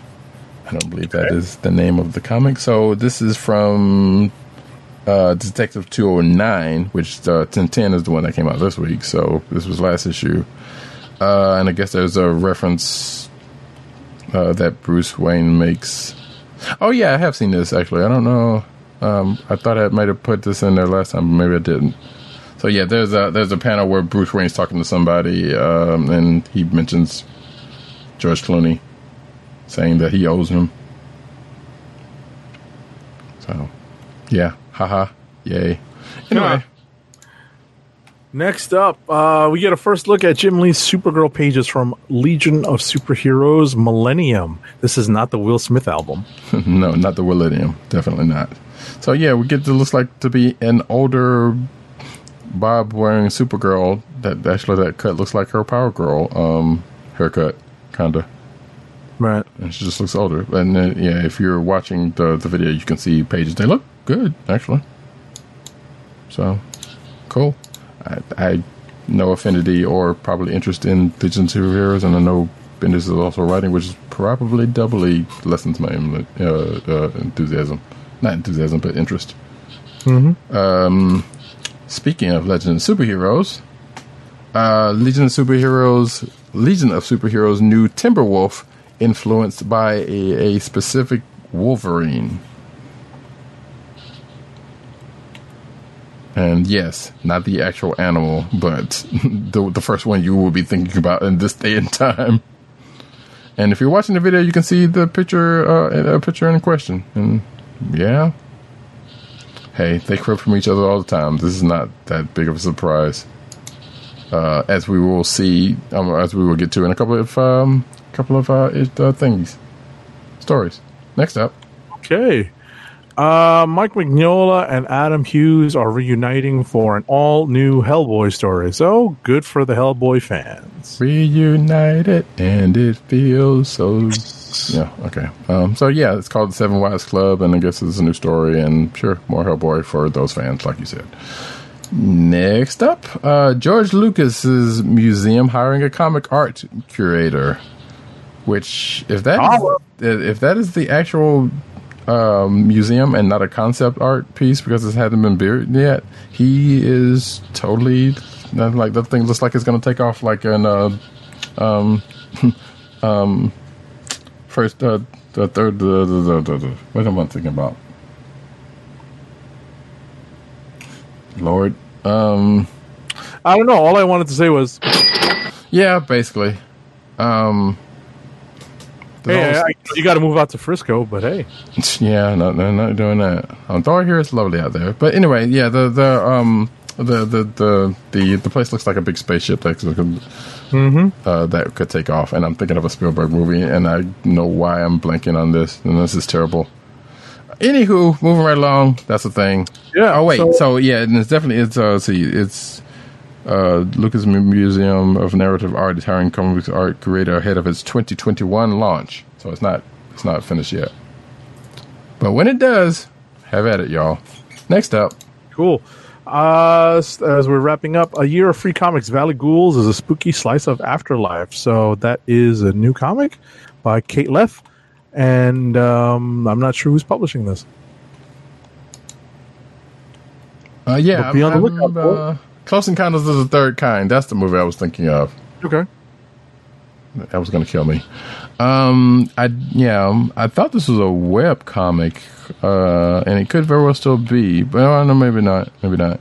So Kate Leth, um, I know a lot of people know her, love her. So, um, this looks like uh, this is basically, uh, as it says, yeah, create a day in day to life in the scariest land of all, Southern California, but not exactly a one to one, you know, with cute little animals. Mm-hmm. So there you go. Cool. Next up, um, hey, guess what, folks? Uh, yesterday being the twenty eighth. Right, we missed it, unfortunately. Yeah. Um, was Jack Kirby's birthday. That part we didn't miss, but this the part of the story we missed. Well, yeah, that is true. Um, so yeah, and uh, with that, um, Jack Kirby walking tour of New York City planned for his 102nd birthday. So yeah, like I said, on the 28th, which is already passed, um, and organized by the Jack Kirby Museum. There was a free event uh, planned the, to keep- visit uh, Kirby's birthplace, a street theater reading of and a street excuse me, a street theater reading of Kirby's Street Code, trivia questions, and a mixer at a local restaurant. And it's, it's already passed. I was about to call that Yancey Street, but Delancey Street is close enough. Uh, just east of the corner of, well, it doesn't matter where it is because it's over with at this point. Have you ever been to the Kirby Museum? I'm sure you have. I don't know why I'm asking that question. The Kirby Museum, no, but I, I, I, I've been to the pop up that they did at uh, Will and Art Space Okay. um, in uh, in Tribeca.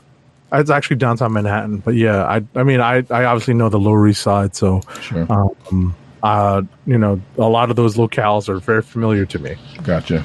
Uh, and last but not least, um, in relation to uh, King Kirby, this came up on Twitter uh, a, couple, a couple of days ago, or actually yesterday, rather, uh, at the time of. And that question would be who would win in a fight, Thanos or Darkseid? And apparently, this article is biased as to who that might be.